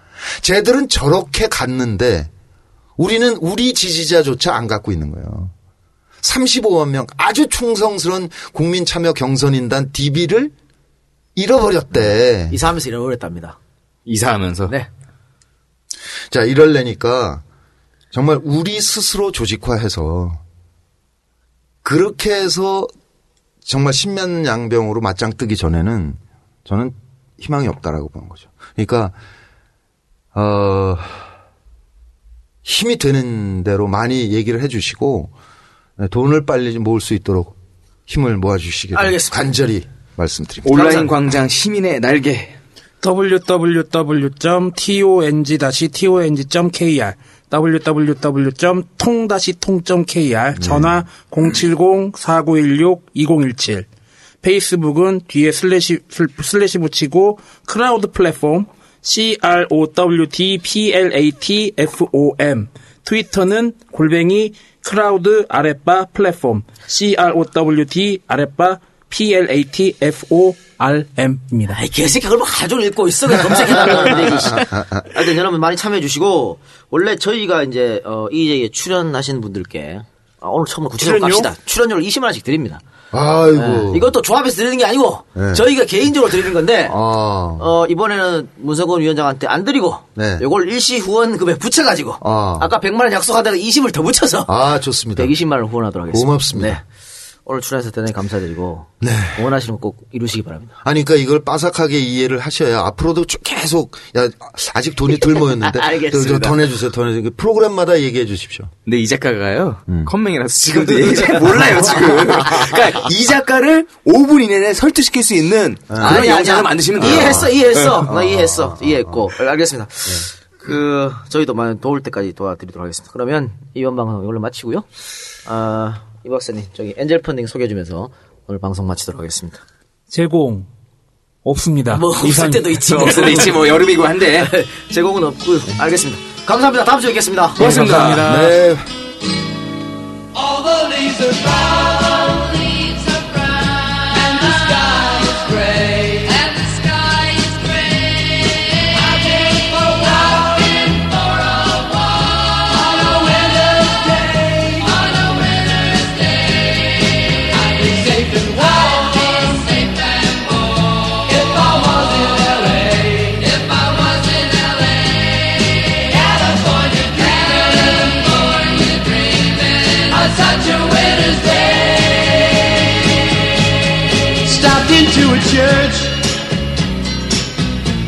along the way.